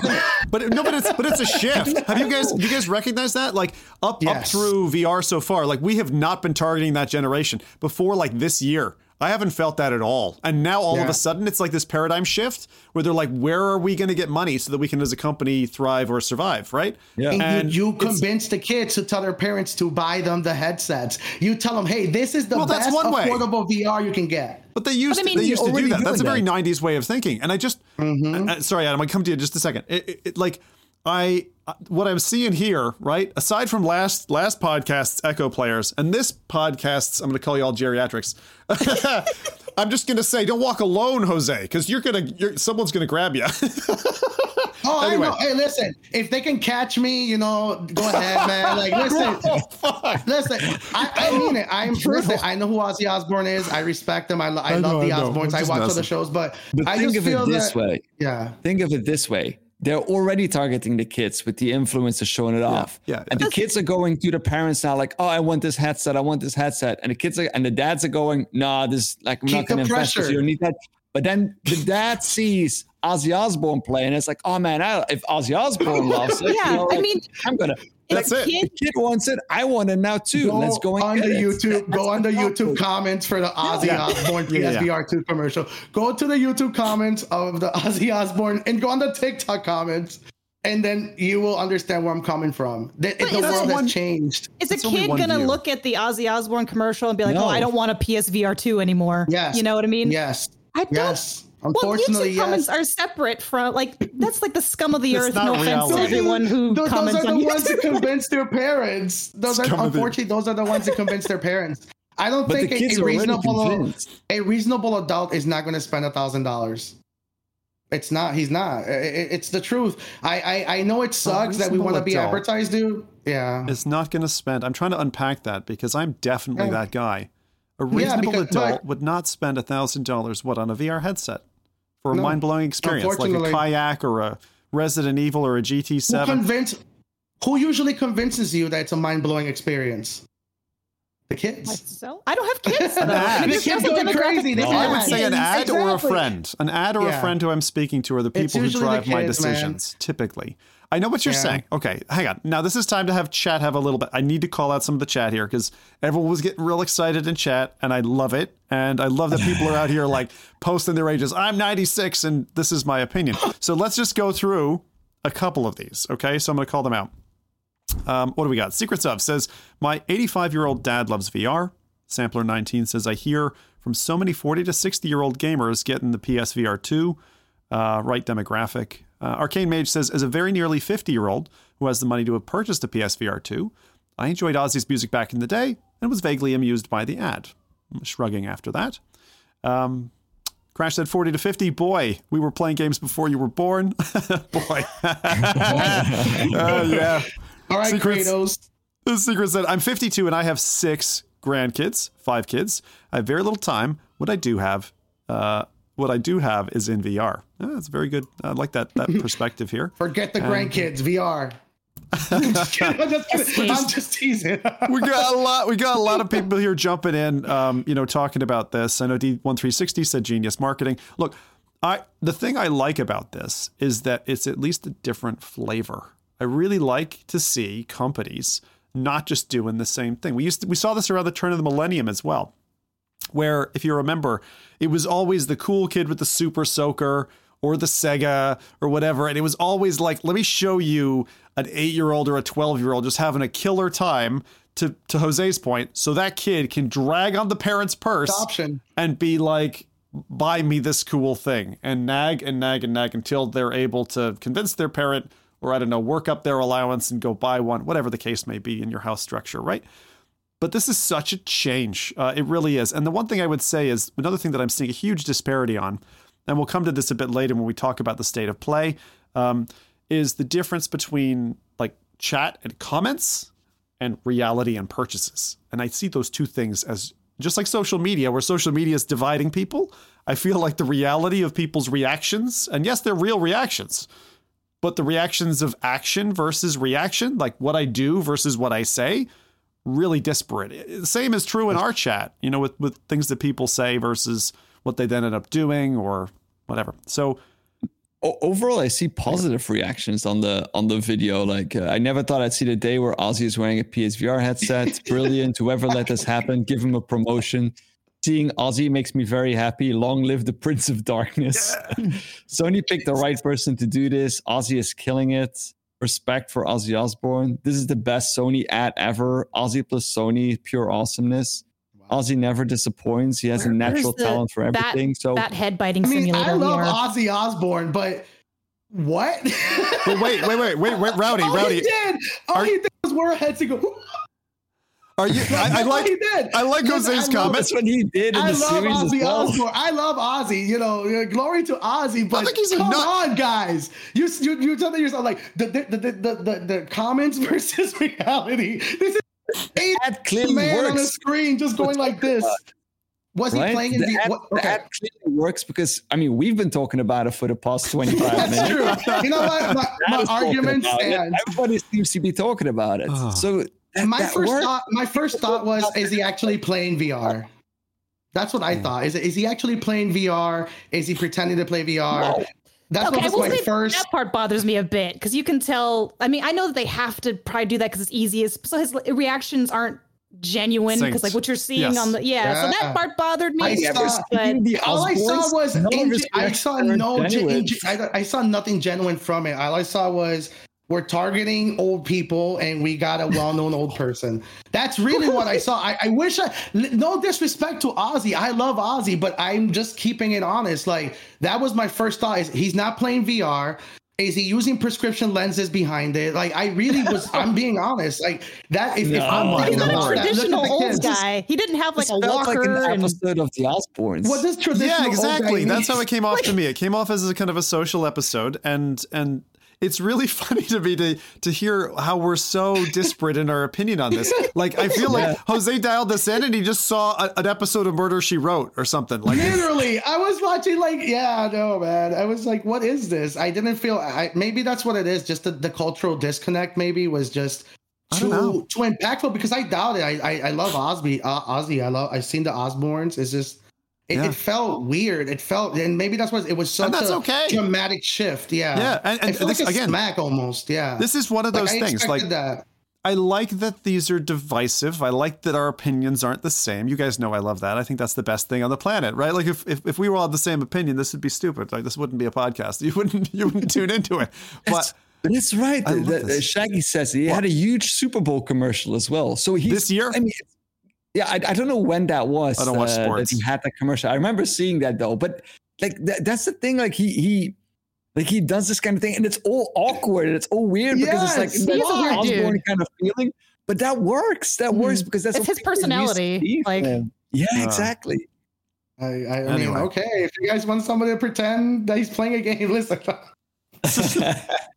so anyway, so that's one thing. I think to me, it's just about the whole um, the whole lineup of what Sony had planned and then came to release. We talked about a little bit on the last podcast, but um, I, I'm really impressed at what they they brought to us in terms of like the hit marks. Like every day, every second day, I felt like we had another announcement.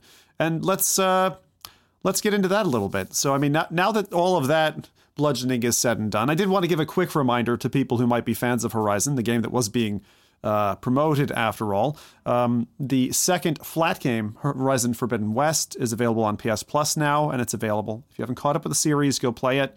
Um, it's an awesome series, one of my all time favorites now. Um, since last year, just got into that. I know Adam's a big fan as well. And um, I'm planning to play that game, Forbidden West, now that they've saved me 50 bucks. Uh, I'm going to go play that cinematic mode in my PSVR 2 headset because I think that's just a cool way to experience the game. And, you know, I don't have to use a mod or something like that or wait for somebody else, but um, jump jump into that when I'm done playing my 20 hours of Horizon. So, with that all done, let's hear if the headset's any bloody good. And uh, then we'll get into this tidal wave of recent PSVR 2 related news. And for this part, I'm going to hand it off to uh, to Adam. Nice. Yeah. So I guess I'll give my general thoughts first on the PSVR 2. Yeah, before we go into the games, because hold on to your butts. There's going to be there's there's a lot. Um, yeah. I'll admit that I spent a lot of my time first with the PSVR 2, just like learning everything there is on how to record, because you know it's kind of what I do is I do tutorials for people, and um, so you know both the in the built-in PlayStation recording uh, as well as using a capture card method but I did get some game time in. Um, I will say that it seems like uh, the spectator view of PlayStation VR 2 seems to favor the left eye. And it doesn't, yeah. so far, there's not really any settings to make it special. Like you can't switch between eye prioritization and there's no stabilizer of any kind. So you're just going to, you know, noodle neck it. I, have I have, I've on Reddit seen a solution to that. Um, which is a, a, kind of a fat, it appears like a fat border on TV. Um, I have it noted for myself. I'm uh, in the unfortunate position of having not yet opened mine, uh, but I will share that with you later because I've seen yes. a few creators using what I think is a solution to the uh, oh.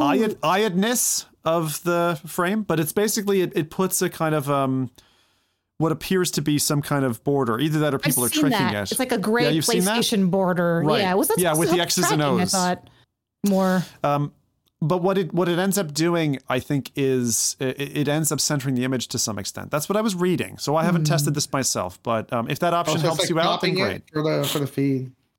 Mm, yeah, because one of the things do. we have on other headsets, right? I mean, on the Index, on Quest, you do have things that do kind of smoothing of the of the frame, um, and you tend to have either an interpolated scene which will mash like left and right eyes and have a bit of a blind spot in the middle, like I think what you have on Index and Steam VR by default, or on Quest, you can control that through uh, the Oculus Mirror. And actually, they brought in stabilization tools. And now, even on Quest, you have on the headset the ability to motion smooth, which is kind of neat. It also takes a bit of, of the horsepower of the Quest to be able to do it. So you do lose some things. Um, but yeah, those those things are out there as tools, and absolutely, Sony should be if they're not yet perfect, be working to engineer those solutions out. So it's interesting that you've seen that. Did your headset show up on time and all that? Everything went well with the uh, with the order. Luckily, it did. Um, it came around like five o'clock my time on the twenty second, and I was you know looking out the window the whole hey. time, like, hey, come on, get here. Um, but my other experiences with it, like otherwise, setup is so easy. I wish that all headsets made, you know, setting up the Guardian. Um, even the eye tracking was pretty easy. Although I I will say probably one or two of my biggest gripes is the sweet spot. I have a very ah. hard time trying to get the sweet spot. It almost feels like it's up a little, so I have to my eyes are looking this way, but I kind of up here is where it's not blurry. And so it's a lot of um the headset's also very comfortable to me. It's very light. It almost feels suspiciously light, like I'm going to break it at some point but it's a lot of like okay now i'm gonna you know push the front part forward maybe try that and then i'll adjust the back again and i'm just going like and then you, god forbid you, you know you put a head headset on because you're not going to use those crappy no offense if anyone uses them but the crappy little earbuds that they come with and then that shifts the headset again so now you have to re like shift everything to compensate for that thing that you put on um, so I think that's the most annoying part is like once you oh. once I find that sweet spot, I really have to like okay, be careful and don't move too much, even though you're in VR. My um, my knee my knee jerk reaction to that remark is, huh, maybe Nathy was right about the comment that he wasn't wearing the headset right or something. So, are you finding you're having to wear it in a way that doesn't feel natural? Um, uh, I feel like I can't adjust it to where I want to because I want to push it down more so that the the sweet because the sweet spot seems like I said higher, but it won't mm. really because you can only push the front closer to your face and then the back just you know tightens the strap. But there's no real way to like lower or raise the front part. So I have to. I feel like I have to mash it down some sometimes, but I don't want to like also break it. Um, but I will say the drill some holes in there. and, like, the next step, right? Um, but I do like the the the face gasket is okay, but I do like the light blockers. The light blockers are very they work very well. Like you, oops, sorry. Once you put that on, like I almost have a too hard of a time because I'm used to cheating to look at my computer and look down the nose. You can't do that. I mean, you could probably Wait, move wait, wait. the thing around. I'm I'm missing something here. So the light when you say the light blockers, I thought the face ga- gasket, the facial interface is fixed in place. It doesn't go anywhere. Or are you saying when you No, move the, it back like- against your face? No, it's it's like uh, what's that much? It's like that rubbery material that's part of the like it's not a gasket. I don't know why I use Yeah. gasket. It is fixed, but um whatever. yeah, whatever you want to call it. The the the um pleathery leathery sort of material that's part of it covers it sucks it, it like attaches to your at least my face very well where I can't see out of the left no light bleed out of the left or the right or from my nose. And that was really nice, especially because the you know, you got the OLED lenses, so everything looks nice and dark and Just need to slap some bright. LED strips in there, right? Get it Oh, going, banging no, like in the club. I ruin a good thing. Like that part of the the PlayStation I really like. I don't want to That's cool. play. Okay, But, so so um, far you're saying basically the um, the setup experience has been relatively easy to get into the headset tuned, except for the sweet spot. Um, Yeah, and the that- comfort is good and it's light. Does it feel kind of frail like the first headset did? Did you want a PSVR one? I did not. I, I will Okay. say it feels. Yeah, like I am worried about setting it down too hard. Like I'm kind like my poor index. I've been rough with the thing. It's been battered and you know dropped on accident or just fallen off of things. I I don't know if the PlayStation. I feel like it wouldn't be able to handle it. I don't want to test it. Obviously, I, sorry, I don't have that much money. I don't have two headsets that Time were sent to tell. me. but Uh, Wasn't it the first? Was it the first or second episode when we had the Crew V2 assembled? Where was it your index controller? You'd broken something, I remember, and you were trying to MacGyver it back together. I think it was an index controller. Didn't you smash it open or? Oh yeah, the that was when I was playing Bonelab, and I um, had a stool behind me because I like to lean on it sometimes, and I was trying to climb, and I just when I overcompensated for jumping up Oh. on the ledge, this trigger just smashed right on the back of the stool. But it's okay, it's fine though. I super glued it, and now it's all been good. Not a gentle lass. We will learn in time what this what she does to this headset. Okay, got that. And I'm curious, just before we move into like the you know software and all the rest you, you're talking about, but like for Jose, uh, what about what about you? What was your experience like in terms of the same things Adam has covered? Yeah. Funny enough, uh, I agree with everything you're saying. I, I had a lot of weird issues trying to get the the the PSVR 2 like properly fixed. So I had to like make a ponytail at a specific spot to kind of hold the headset in, uh, which kind of now is like the perfect go-to uh, for me. But I did notice that there's there's like a weird if you you you have to find that sweet spot and almost kind of like muscle memory remember how to put it on. Um, another thing that I that I that I came across was Sony's decision with the earbuds. Um, I I'm willing to say this. I think earbuds are much better than spatial audio headphones. Um, there's something about having the sound just deep into your ear. Maybe because I have a big head, there's sound echoing through my entire cranium. Maybe, but it, it it feels almost more realistic of spatial audio than maybe headphones hovering over your ear. There's something about headphones hovering over your ear that were like just very just oxygen and just enough air can get under your headphones, especially if you're using like leather based or maybe like uh, cloth based headphones. Where having the earbuds just jammed into your ear, it's almost like the sound is suppressed into your eyes and being in pitch darkness it's almost like the sound you, you it's almost like the conductive uh headphones where they kind of run sound through your through your jawbones it's almost a similar thing where i was like man It really i depends on the headphones, though. Like, yes 'cause, a hundred percent like it, if if you have like really solid, you know, spatial audio headphones, like there's, it's very hard to beat that. Just because you, you don't have the, you don't have the the driver, you don't have the hmm the, the the the the speakers that you have uh, in, in in in those like small little earbuds. Of course, you know some of them are better than others, but uh, yeah, it, it, I mean, it depends on the price range. I think. that Yeah, and at. that's and that's what I mean. It's a really good middle ground. Like having just it it was really weird because at first I was like, why would they give you these like little tiny earbuds with these, Yeah. you know, especially when peop most people have big headphones, but like actually using them. I was playing uh Forbidden West. Um, is it Forbidden West the VR one? The Uh, Call of the Mountain. Call of the Mountain. Call of the Mountain. Sorry, I'm that was playing on for- me. I'm playing Forbidden West at the same time. So, Yeah.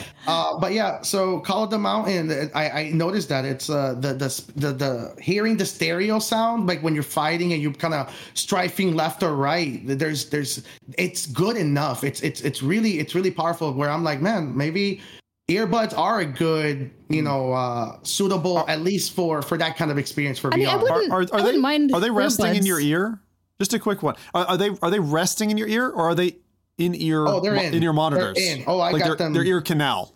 They're in my canal. Yeah, yeah. Okay, yeah. Okay. I have the sound just blasting in there. That's maybe that's what it is. It just it, it just creates a more in I don't know. It, it made me much more connected to the headset. It was very Yeah. bizarre. Where instead of having, it, it- I don't know. I really like it. It might be my my go to way of playing games once I can. Um, and and it's and that's where I was leading towards. Um, uh, actually yesterday around 7 a.m. Uh, California time, I got an update. Restart. You know, didn't really think much about it uh, restarted the PS5, started Horizon, and X button's not working. So I'm Oh, like, okay, no. well, restarted the PS, started the restarted the PS5, Hmm. started again, went on Reddit, found a giant Reddit thread with like almost 30, like just a bunch of comments and just people saying. They reset it, a bunch of tricks like, oh, uh, manually, you know, change your button orders or presses, accessibility options, which I didn't feel honestly like dwelling into because then I have to reverse all that. So I was like, you know what? Let me just wait for an update. Let me play another game. Maybe it's just the game that's itself. Try Synth Riders try to my my my right hand to select the games not working i can't even go through the the initial like warning messages so fortunately they have the the you can use your left hand so with that one i was able to scroll through and play um couldn't start kayak vr because they require to press x to start so i was just literally there paddling looking at the press x to start it was just i i have never felt so heartbroken especially um comparing this to like the Quest Pro and realizing like this is honestly much more comfortable than the Quest Pro. I, I couldn't feel it in my head and just yeah, I ended up playing Horizon um in the cinema mode.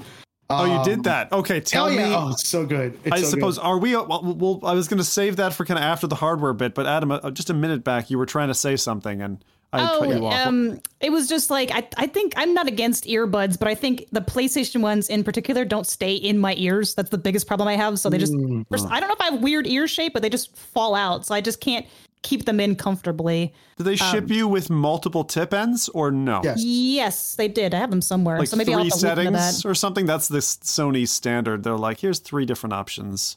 Oh, maybe that's maybe I just was like, oh, cool, extra thing. Just chuck it in a drawer somewhere to never be seen again. You know? I don't remember the exact amount of number. I don't know if it's That'll help. two, but the, but there Yeah, is a little baggy. Ah, okay. Like one of the things that's really strange if you have in your monitors um, is the, the the sound that you have is yourself breathing. Like you hear your own body, particularly if if your stomach is grumbling or your intestines are due processing something. You'll actually hear that when you plug your ears in that way. So Yes. um, you do you do feel like weirdly inside your own self. Yes. and that that I used to listen to music this way like exclusively because you would hear Same. tones and sounds and spatial in a way that was totally different. I, I can't do that anymore, but I miss it because it, it it's a great way to listen, and you don't have to listen at high volume, and you also get uh, isolated from almost everything. I mean, to the point where I remember being in student accommodation with IEMs in, and I almost didn't hear like a fire alarm. That was how much isolation you're getting. So just be careful with that, especially if you get addicted to this and then you go walking, crossing streets. That part I would I would say is actually a hazard. So just I'm just saying it because watch out, don't get squashed by a bus. Still love VR and all that, but um, obviously you're not taking your uh, PSVR two for a walk unless you're yet, I don't know someone special from Reddit with a backpack a- yes. you did for Now the uh. PS5, right? And that that would look awesome in a video if anyone does it. But okay, so we've talked about the hardware. Uh, before we move on to the software, I will just say the reason why the boxes next to me haven't yet been opened. I got sick because of kids over a party at the weekend. It really took me out, and I have one Achilles heel. Like I, I feel like I was to some extent born for VR, and this was a real gut punch for me. And I'll just mention it so we can get it past this and move on. And next podcast, I'll give you thoughts and impressions when I get through this stuff. But um, the thing for me is, if I am ill in any little bit of a way, like if I've got a, you know, a cold, a common cold or something, it stops me from being able to VR at all. Uh, it's really weird because I, I mean, Rowdy will be able to tell you in in in the previous group, um, you know, Mike would have been the one with the sensitive stomach who just couldn't take VR stuff. But like, I've done all the low FPS VR stuff. I generally have a pretty iron will when it comes to these things, iron legs as they used to call them, right, for VR. But um, I noticed this back in like the DK2 days. If if I had a, an illness coming on, all of a sudden my vestibular system kicks off and it's like, no, Zim, you can't. Like I'll get sick, I'll feel nauseous like almost instantly. So unfortunately, I have to wait it out until all the illness is completely out of my system before I can VR at all. So Oh, I've been man. waiting. I had, I'd set up. I'd spent I don't know a good like twelve hours or something getting ready. Uh, um, I've got a special head cam thing for an unstream uh, stream based unboxing thing that I was going to do, and I was so pumped for it. The thing showed up on time. Everything was good. You know, everything's good. And then I got ill, ill just at the wrong moment, and I was like, oh no! And we got the podcast coming and everything. So felt a little bit like this week was against me, but you know, take it in stride. So now I'm really curious to hear what you guys have to say about your experience so far, what you've liked, what you haven't liked on the software side of things. So again, Adam, I know you're leading us through this a little bit, so maybe turn to you first. I am assuming Rowdy, you didn't get a PSVR 2, right? No, that's correct. Okay. So Adam, fire away with your uh, experiences. Um, yeah, so, so far, uh, the, what I've played is the new Horizon game. I did a little bit of After the Fall. Um, I also opened up Moss just for fun a- and unplugged. I just tried kind of a little snippet of everything just to get a quick sampling. Probably spent most of the time in Horizon though. Um, I think knock on wood, I haven't had an issue with the buttons, but I have actually seen that uh, be, be a problem for multiple people on you know Yeah, Twitter and a lot stuff. of people.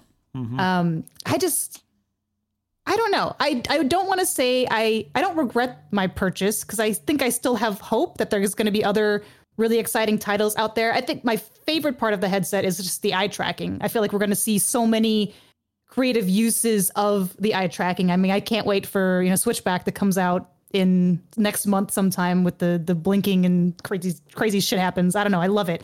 Um, I can't wait either. That sounds awesome. yeah, but but it's it's just concerning to me, and I hope that maybe it's just an overtime thing that as I get used to whatever the position is for the sweet spot, um, because I don't want to have to think that hard every time to get to the sweet spot. You know, I just want to put the damn thing on, and it's pretty much ready to go. I don't have to just adjust. plus my husband's using it as well. So it just gets adjusted to different thing, and it's just I don't know. Yeah. But so that's probably my least favorite. And there is, I did notice, um, there's a lot of kind of ghosting with characters moving. Like, you mo- I mostly Ah. noticed that in uh, Horizon because there's actually characters in there. So as long as everything is still, it's like wow, this is crystal clear and sharp. But once the character starts moving, you're like, oh god, am I drunk a little? Or like, it's so it's kind of annoying. Um, and, and it kind of bumped me out in that sense. But like I said, Yeah, I've I've heard a couple people actually feedback and say because of those two issues, the ghosting, like the reprojection ghosting, Mm-hmm. and um, again, my head is not squared on completely right now. I don't remember the other one you said. um, the the, couple the Ghosting sweet spot, the sweet spot. Um, so because of those two, like some people are returning their headsets um, as as a result Wow. of that. But you're coming from Index, an Index from from I only had an Index on for a couple of hours, but that's a wide sweet spot in an Index uh, from what I remember. And um, so you're so the fight, by the way, the squash the headset fight for sweet spot. Three or four people said it um, in chat. They were doing the same thing. So you're not alone in that. Um, sad. and There, yeah, There was one thing I noticed too, and I, and I uh, uh, sadly, as Bradley Lynch uh, posted about it, there is actually like a workaround for the the weird washing that's happening. Uh, it's actually the brightness that's causing it with HDR. Uh, so lowering the brightness just a little bit actually makes that disappear. Um, and I, I have I haven't been able to test it, um, but I did see a post about that. So hopefully you can give that. I I saw another one very similar to that, Jose, where they were saying you had to enable a was 120 hertz proje- projection on a default setting. Um, I saw I saw that. So there's been a few tweaks that have been coming out, like recommended things to make your play experience better. This was, by the way, very very similar to when the Quest landed, where I remember you were playing over a cable and it was compressing the signal like very poorly. And I remember jumping in Skyrim and being like, "Why are there so many artifacts everywhere? This doesn't this doesn't feel like PCVR." And I was stepping from like a Rift S, which didn't have that problem, and then um, you know you tweak some things and you're like, "Wow, okay, now I can see again." Um, so hopefully, if this is just us learning the features that are there, and hopefully Sony will take some moves to address it. But out of the box, you know, we're not hearing a flawless experience. Jose, you were t- telling us about your controller woes, which is all over Yeah. Reddit right now. Some people are really, really pissed off about that. Um, so on your side, Jose, what about like your first software experiences, and you know, what have you liked and what haven't you liked? It's, it's my favorite. Um, it's uh, I mentioned the the earbuds because I I had one of my favorite. I love rhythm games. Um, that's actually like my my favorite type of, uh, of gaming. And Synth Riders elevated my expectations of rhythm music.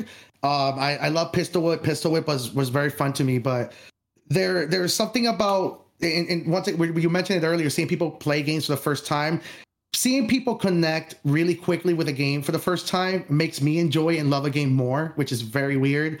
Um, so having pretty you know my whole team over and seeing them play synth riders and, and most of my team, you know, most of them are VR experience, but not all of them are. Right. So I, I remember having one of my employees literally put on the headset. They we started synth riders and she went from like, what am I supposed to do? Oh, immediately caught on to it. like i- i- immediately Love knew that. what to do. And and that made me love it. It's just like, man, I this is what VR is all about. It's quickly understanding what to do. Um, it also made me miss like you guys have mentioned it before, like the original like Beat Saber menu. I I never was one of those people that missed that until I understood seeing that in real time with synth riders. I was like, wow, what a start button right in front of you does, right? Um, so I really, really that's what I spent the most time about, just putting the earbuds in and just listening uh, i think it just released so i could talk about it the Gorillaz music pack so which is all i've been doing.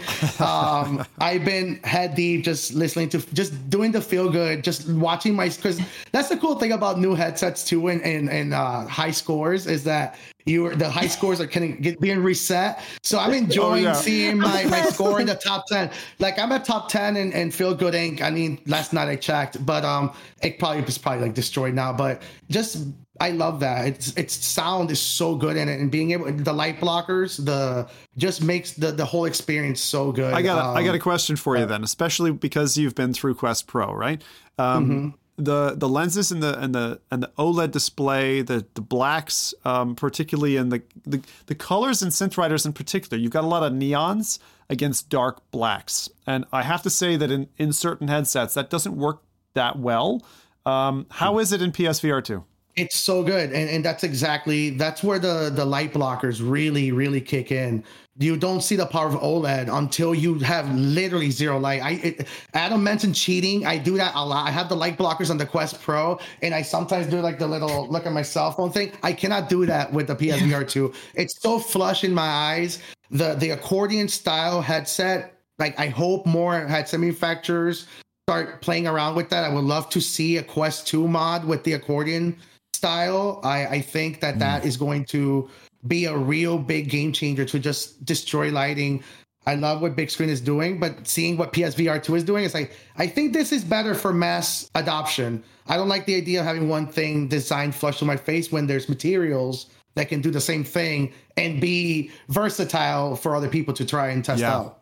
Yeah, exactly. And we'll get into that a little bit later. So, um, okay, from what you've played, and I know we've only had a couple of days here, um, Mm-hmm. what's the best thing that you've tried software wise? cinema mode the the hdr10 um uh, Oh, please tell me in detail yeah. about this. I need to, I need to hear this from you. hdr seeing hdr in vr was my favorite experience i think i, I I didn't care it's the reason i don't care about the control uh, I, I i feel that if the hdr wasn't as good as it was i would have complained about the controller way more than i probably should because i haven't really played any of the games that i that i'm meant to play but being able to play horizon and just sit on the couch and the headset's virtually light. It, it's the lightest headset i've used so far.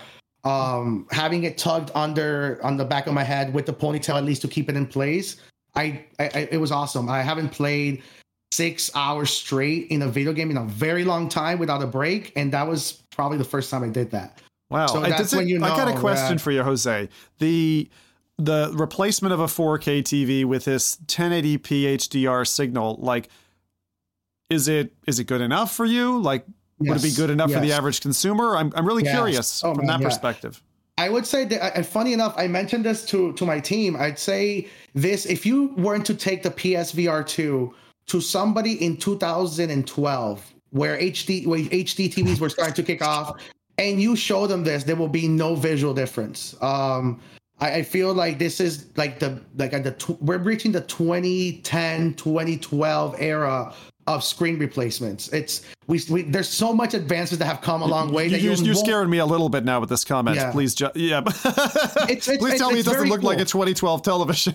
It does. It does. Remember HD back then, right? Because there have been so many advancements um, in screen technology, how how visuals work, but it, it, this is really, really suitable, comparable HDR. It's really nice. Um, the frame rate, right? That that's what makes um, these. what about the resolution of it? That maybe that's what I'm getting hung up on. So HDR is is is different. You're talking about. I didn't the see the re- so playing it in cinema mode. I don't think the game was playing in 4K at all. Um, I would say not. maybe It's- it's yeah, 1080p. definitely not.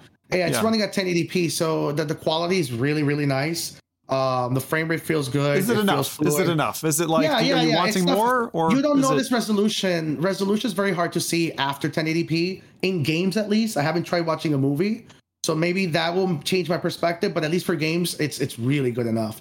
I, I travel with a 20 inch. Uh, you guys, I talked about it last Yep. podcast with the portable screen and the portable screen. It's not- it's it's uh it runs at 240 hertz, but the PS5 doesn't reach those uh that frame rate. But be comparing that to the to the screen of PSVR, it's it's better, right? It's a 200 Okay. inch screen, right? So it's it, it's it's really nice. I love it. I, I I hope that it looks just as good in movies. Maybe somebody in the chat has tried a movie and they can say, Yeah. or Adam, maybe you have tried, but that's that's kind of where where I'm at. I think for games, it's perfect. okay? And Adam, what about you on the software side then? What have you tried that's your favorite thing so far? Um, it's gonna be biased in that I don't know if it's my favorite, but I I've been playing most of it because it's the only game that I have that I haven't already played before, and that's Horizon. You know, so that that's what I was kind of looking forward to. Is just new. Um, I won't give any spoilers because I know you you want to play. A lot of chat wants to play it. Um, it's just uh, a lot of it's a lot of climbing. I will say that it's a lot of climbing, and it's not not story spoilery, um, but I couldn't find a setting where because I remember we were worried about the combat being in sort of like a, a ring.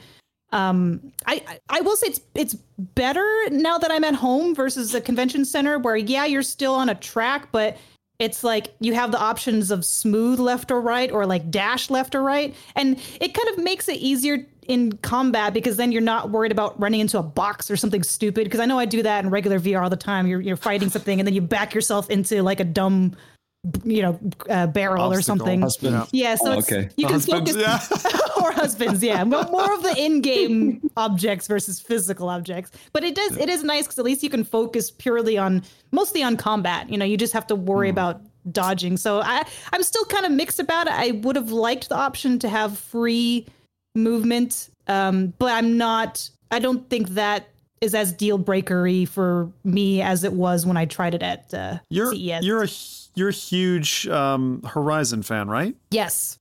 So does it feel like a Horizon game? Yes, I would say it gives the same Horizon vibes, but uh like and it definitely has like lore and canon and you know again no spoilers but characters but i feel like in the horizon games you know you had a, a variety of like you know combat you're traversing you're climbing and this one it's you're climbing you're climbing you're climbing there's combat you're climbing you're isn't climbing the open puzzles world aspect a big thing in, in like an Horizon game? Yeah, it's kind of like instanced open worlds, if that makes sense. So the the Yeah. worlds when you're in those sections, they do feel big. At least they do a, a great sense of scale. Like there's waterfalls that are beautiful, everything you can see in a distance. So the feeling is good. But um, I would say it feels it feels like a Horizon game, but I would have liked maybe more combat. So far, I haven't And finished the. Game, I haven't it- gone very it far. is- it is fair, particularly of the like Banuk variety, when it comes to Horizon Rowdy. At least from Zero Dawn, I can say there's a fair amount of climbing in that. It's not Mhm. it's not eighty percent of your experience by any means. It's maybe ten percent of the overall experience when you're item hunting or trying to traverse a cliff or something. But from what I've seen and heard from people who've experienced this so far, and again, I'm trying to stay as spoiler free as possible, it's a Horizon game that that you know gives us a lot of what we've seen in the Climb and the Climb Two, um, in the Traversal in a Horizon world. The combat makes me nervous. I got to be honest, and I will. There is a demo, by the way, for anyone who hasn't like footed the bill for the full game or didn't get the Horizon bundle. There is a demo that you can download and and, and try. So that's going to be my slant, and then I'll probably end up waiting for a sale because I'm a cheap asshole when it comes to this stuff. I just am, and I'll probably give me time to, like Jose, sit down with cinematic mode, play Forbidden West until the end. Um, and then and then decide to kind of hop into the full experience. Do you have to finish um the original the the second Horizon? That's a good question. Adam? Yeah, is it? I think so. I think it would help because then you're like, oh, I know that character, but it's okay, not so, like okay. the. I mean, maybe maybe some of the background on like the factions might make more sense, but I mm. don't hmm. think you really need to complete it or you know, or, or have I'm, I'm, I'm, really enjoying Forbidden West. So I might just finish that. I'm really enjoying it. So That's good. That, I kind of got. I wouldn't blame you. Yeah. yeah. I was scared when I asked my chat. Uh, I had a few Horizon fans, right? When I was playing Zero Dawn, I was like, "Hey, what would you rate the first game?" And they're like, "10 out of 10." I'm like, "God damn it! I have to play this whole thing now." and so then I went. I spent. I think i am at 120 hours in the game. I mean, that's a lot for me. That's, the first on the first one. On the first one. It's um, so, yeah, then, I, I and really, then yeah. and then for the second game, um, I was like, okay, but what, what would you rate the second game? And they're like, oh no, no, that was 10 out of 10 too. And I'm like, seriously, not like nine? They're like, no, it's 10. And I'm like, God damn it, don't you can't just tell me that these two incredible games that I like. How did how did I go? You ever have this as gamers where you're like, you go so long and you don't play a game, and then you experience yeah. it for the first time, and it feels like I remember watching um, not The Godfather. What's the one with Tony Soprano? The Sopranos, of course. uh, I watched The Sopranos about 15 years after it aired. I know that was a stupid question. Sorry. um, but we watched it and I was like, God damn, I love this show. Um, and it's like that with Horizon for me. Like I play it and I'm like, wow, this is my game of the year straight away um, for flat gaming, right? And I usually segment between that and VR, but like, wow. I mean, Horizon Zero Dawn, I, I wrung that out. And even to the point where, and I never replay games, I almost never replay games. I would do Game Plus just to just play more of it, to experience, to, to carry my weapons and armor and stuff over to a new game and play again. So I, I really like how this is coming out. It feels like, okay, we're getting a Horizon game. I know I said it on a previous podcast, though. I still want them to, to bring a third person and first person blended version of these flat games to VR. I want them to take the AAA content, convert it, mm. give us the full, full form game. Um, but maybe in the interim, cinematic mode will hold me over. I hope so. You know, so uh, chat's been busy on, on on a whole bunch of fronts, I'm sure, as well with their PSVR twos, and we need to still get into some PSVR twos and got another subject after that. But um, I want to give you guys airtime.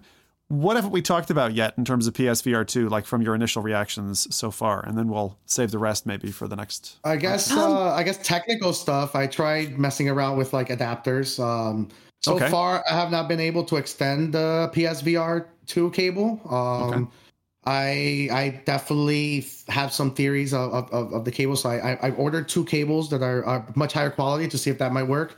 Um, but at this point, 3.2 uh, USB adapters are not working for me.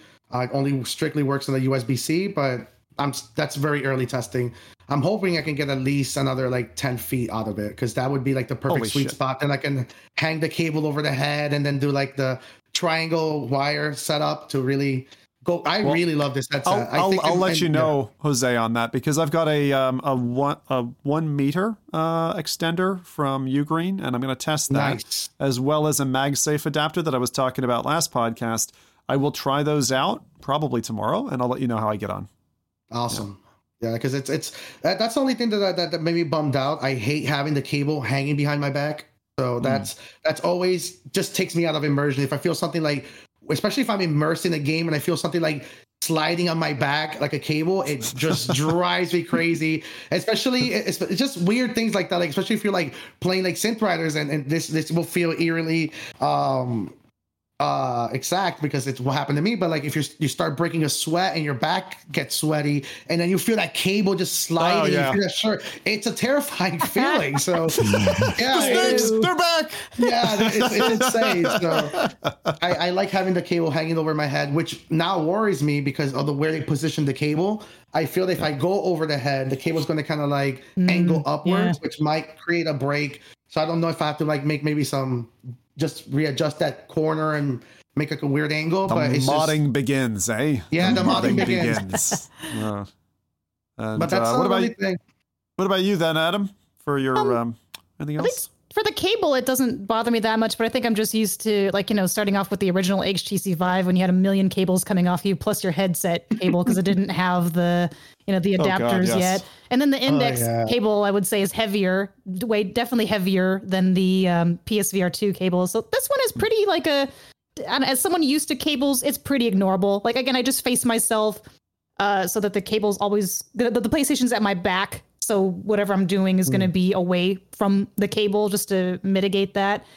Um, and this is a bonus tip. It's a very small thing, but it's super handy. And I posted it in chat. And if you have a ponytail, like this is a super ponytail friendly headset because it's most headsets you have to, you know, crank open and then maybe like shove the ponytail through a weird top section of the headset if you're lucky. This one, because of the way it it kind of pulls back, you can actually pull it underneath the ponytail versus having to shove the ponytail through the top, if that makes sense. I don't know if it makes sense to people who don't have long hair, but mm-hmm. very, very good, very ponytail friendly headset. That- little things like that, it's just like, oh, this makes my life a little bit easier so I don't have to just one less thing to mess with because there's other things to mess with, I guess. Did either of Yeah. you try lying down with it? I'm curious, or against against the backrest? What was that experience like? I have not. I No? tried That's it with my hair down and it slides a lot. I hate I hate having my hair down with the PSVR 2. The Okay. only headset that I like with my hair down is the Index. Um because, Because of the way it kinda, like- of yeah, it kind of holds Yeah. on which which is weird because the PSVR 2 kind of has a similar back but it just it just But the maybe front- it's the material. Yeah, the material just of- slides, yeah. the center of So gravity like of the headset's going to be well. high up, and that's it'll just want to pop off your head, right? So, Rowdy, Mhm. do you have questions for these guys on PSVR two before we find our Like- way to the next? Yeah, may, maybe. I mean, uh, I'll, I'll very briefly say a couple of things. Like, uh, like, what do you guys think, just in general, on the release list on the PSVR two? for me, I am happy to see that there are uh, there's a significant amount of games, um, but again, it's all games that I've played before. There are some new Right. titles that I'll go into later that you know um, I haven't played before. They're not PlayStation exclusive, but they're just new, so I feel like they'd be a good excuse to get them on the PlayStation versus the Quest because I'm going to get at least higher quality graphics there. Um, so like happy for maybe new people to VR. A little sad for myself. That's why I was so hardcore into Horizon because I had never played that anywhere else and I can't. You know. That, that was for me. So also, Sorry, I was very taken back much- in for a second there because I saw a demon crawl into Adam's scene. You guys won't have seen it on the podcast. It's a dog, I think, in the background. But um, yeah, sorry. I- like I, I was blinking, you know, when your eyes haven't fully adjusted yet, and I see this demon. Cr- I'm like, what is going on with my life? Anyway, sorry, uh, Rowdy, you were responding there. I was No, going the- insane. the- the- I I think what, what Adam just said like summarizes for me a little bit like why I'm why I'm definitely still holding off on it uh, because uh, first of all first of all I don't have a PlayStation 5 and like so that's another investment I need to I need to make then as well and I'm not entirely hung up on the release list and I thought for myself as well you know that's because I've played the majority of, the, of those games but I know quite a few people who have PlayStation 5s who are kind of into VR. They don't have a headset, but they're interested. But then when I asked them, like, so are you going to purchase a VR headset now? None of them said yes. So that kind of like, I don't know, like they, they said to me that they weren't entirely convinced by the release list and they found the price point too high. And they, you know, they, they were going to wait for the reviews of the games because what they've seen, they weren't entirely convinced. And with Horizon uh, Call of the Mountain, I mean, the reviews have been decent, but it's not like, you know, I, I think IGN gave it like a seven out of 10 or GameSpot gave it like a seven out of 10. It's not like, oh, this is a must. This is not Half Life Alyx in VR. You know what I mean? This is Yeah. not, you don't get that same kind of thing. And that makes me honestly a little bit worried for the VR headset. The only Fair. You know, experience that I've seen that did that, Rowdy, is GT7. I, I've seen that making Yeah. huge waves. The big problem with that is really the investment, and also sim racing isn't something. Uh, just like like piloting uh, in VR, it becomes like a hobby all in of itself, and mm-hmm. not just from the equipment that you need. Even if you're doing it just with the controllers or a dual sense, it's like it's a, it's a really neat experience. But if you're not kind of subscribing to that lifestyle, yeah, it's like that's a, that's a lot of hardware to be putting together. So there's a lot of tentative people I find who are like interested. Interest has been peaked, but not buying. You know, mm-hmm. or like Yeah. holding. I, I- I see the same thing. I will Yeah, say I see it too, as like a really Mm-hmm. like something to consider, which I totally forgot about because I mostly do PlayStation single player games, is there's the PlayStation Plus. So any multiplayer thing, you're gonna have to pay. Yeah. Because when I was in After the Fall, Yep. it constantly had that pop up of someone. I think someone was trying to invite me to their lobby, and then it's like, oh, you can't do multiplayer unless you've got PlayStation Plus. And I'm like, f, I forgot about that. Damn, it, that's that's why I'll probably only play it on the PC because I, I already paid oh. for my internet. Like I I hate it so much. So it'll probably mostly single player games for me on the PlayStation VR too. If I'm being completely honest, you know. yeah. I'm, I I'm do not see- I- I that either. Yeah, I see it as like a very as a very powerful, really, really strong first step. Um, having the library of all the VR games that we we know and and cherish, but seeing them in their once again their best foot forward. Like this is the best version of Pistol Whip I've played. Um, the best version of Synth Riders I've played. Yeah. Um, I wish I could add more games to that list, but can't at the moment. It's But, okay. um, well, we got two weeks it- to kind of do do our homework here. You know what I mean? uh, and exactly, and, and and- adding to to to that is you mentioned the the PlayStation Plus. Um, we're about to see high quality, well, quote unquote, high quality uh, PC VR games reaching free levels, right? Um, being released. So that's gonna be cool when all of a sudden, you know, the Call of the Mountain does go into PlayStation Plus, or and, and we're gonna start seeing the yeah the accessibility for I'm these really excited for games. that. Yeah, that's what I'm excited a, about. a Yeah. lot of people are subscribed to that. Um, I did when I got the PS5. One of the first things that I did, and honestly, it's totally changed my opinion about the PS5,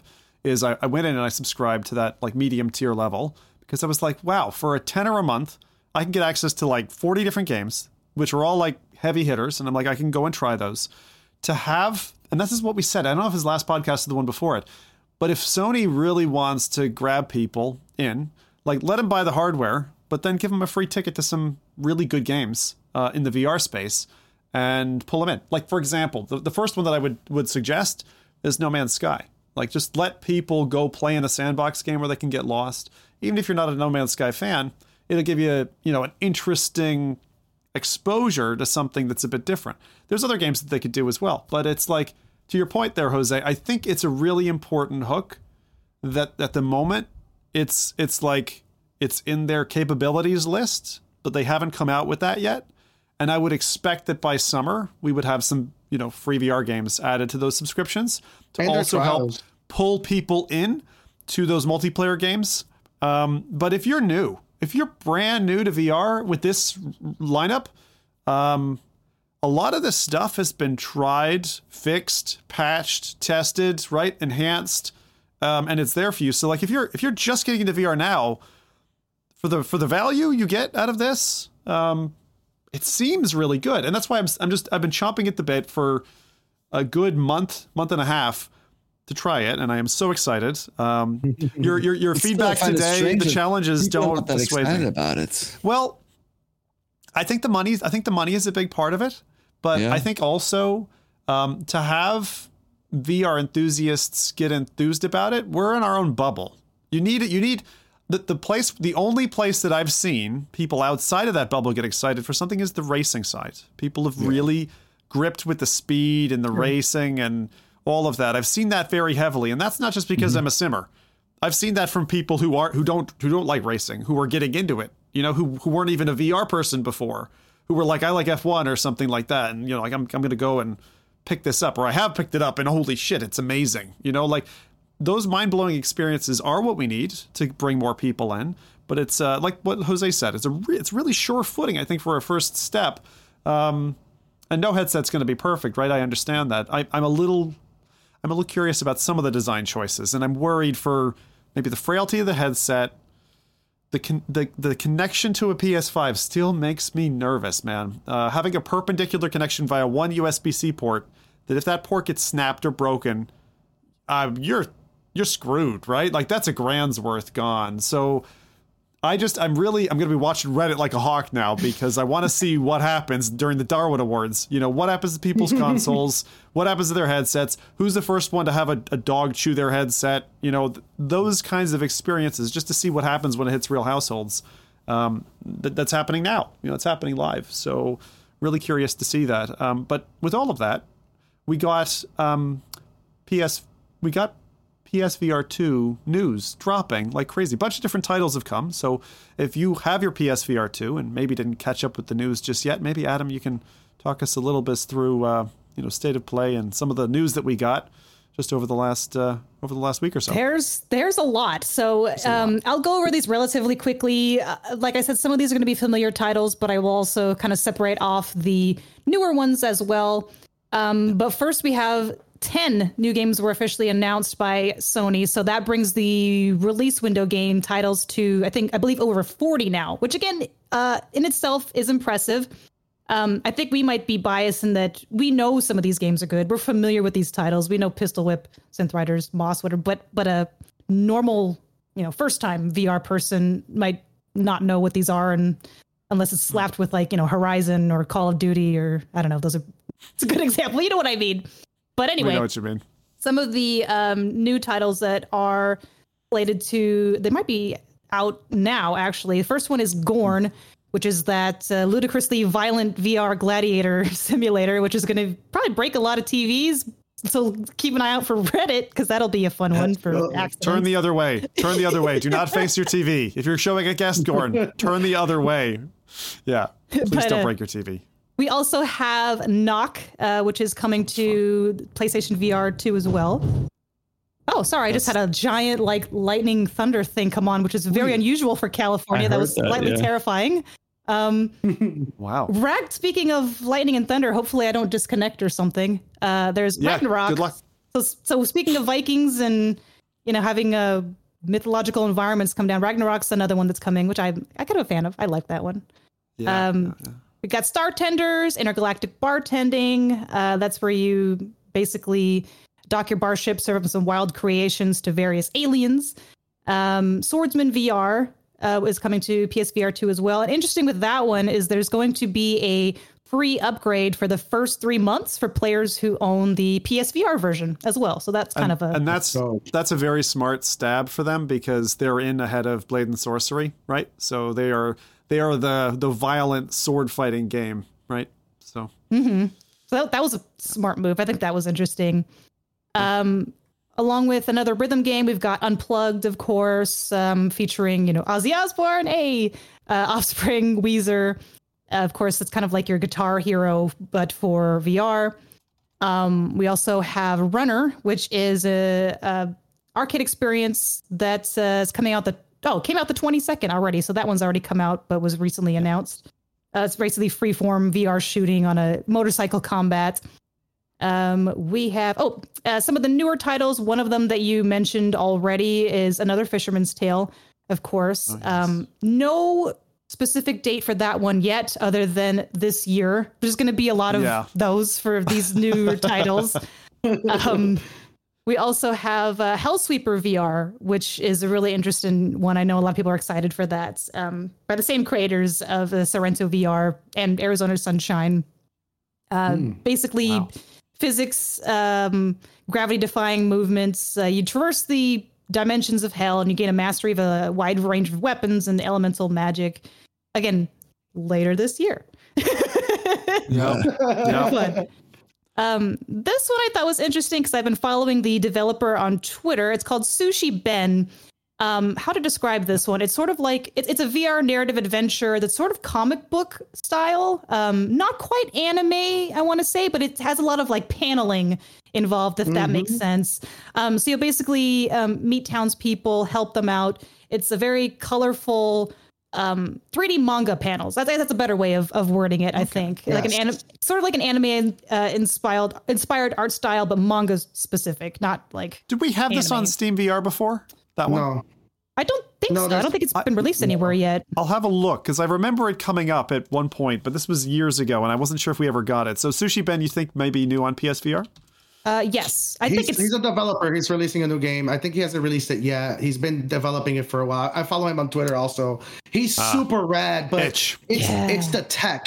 It's the tech that stands out for Sushi Ben. Like I'm so gl- I I didn't even know it was releasing for PSVR too. So I'm like, now you got me hyped because I know me too. that I I remember seeing the original tech demo that he released on Twitter, and he had a floating anime manga panel where you can go inside the panel and see the.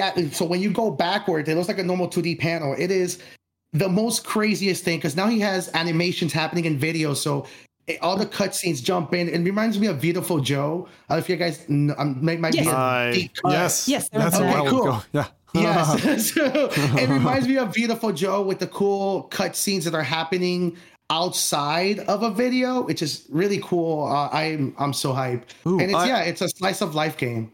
You just reminded me, uh, uh, Rowdy. There was like a, it was a horror game on Quest. I don't know if you're going to remember it, and it, it was like that. It was a stylized, um, ah, I'm not remembering this now. Stylized, almost like in the style of Thirteen, like cell shaded. Wait, what's up with Oh, the, I know with what the you're teddy talking bear? about. Uh, It's very bloody, right? no, no, not the teddy bear. That's going even further back. It was more recent. It was a Quest standalone title. I remember. Um, maybe chat will help me out. I'm, I I'm don't- not I don't remembering remember it it. now. Yeah, it was. It, it was shortly before. Um, ah, never mind.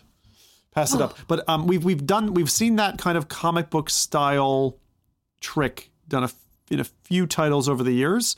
But this one looks interesting. It was on Itch. That's where um, I had seen it before. So as we're looking for various different indie titles, but the, I, I think the, the the moral of the story here is there there's a lot they were holding back. I mean, the amount of titles that they've they've ended up coming out with, which are established titles, are, there's a lot, and then there's there's stuff coming. Like having a pipeline of stuff, even if we don't know the specific dates for releases, there's quite a bit still coming this this year. So, uh, very healthy healthy run, and and not all the same thing, which is nice. A nice And they're not kind of even variety done yet. among Hold on, we titles. still got more. Oh, keep going, keep going. yeah. Okay, Let's these ones were super. I'm gonna go through them pretty quickly. These titles were not mentioned by Sony, but you know we found them out from developer pages, Twitter, all that good stuff.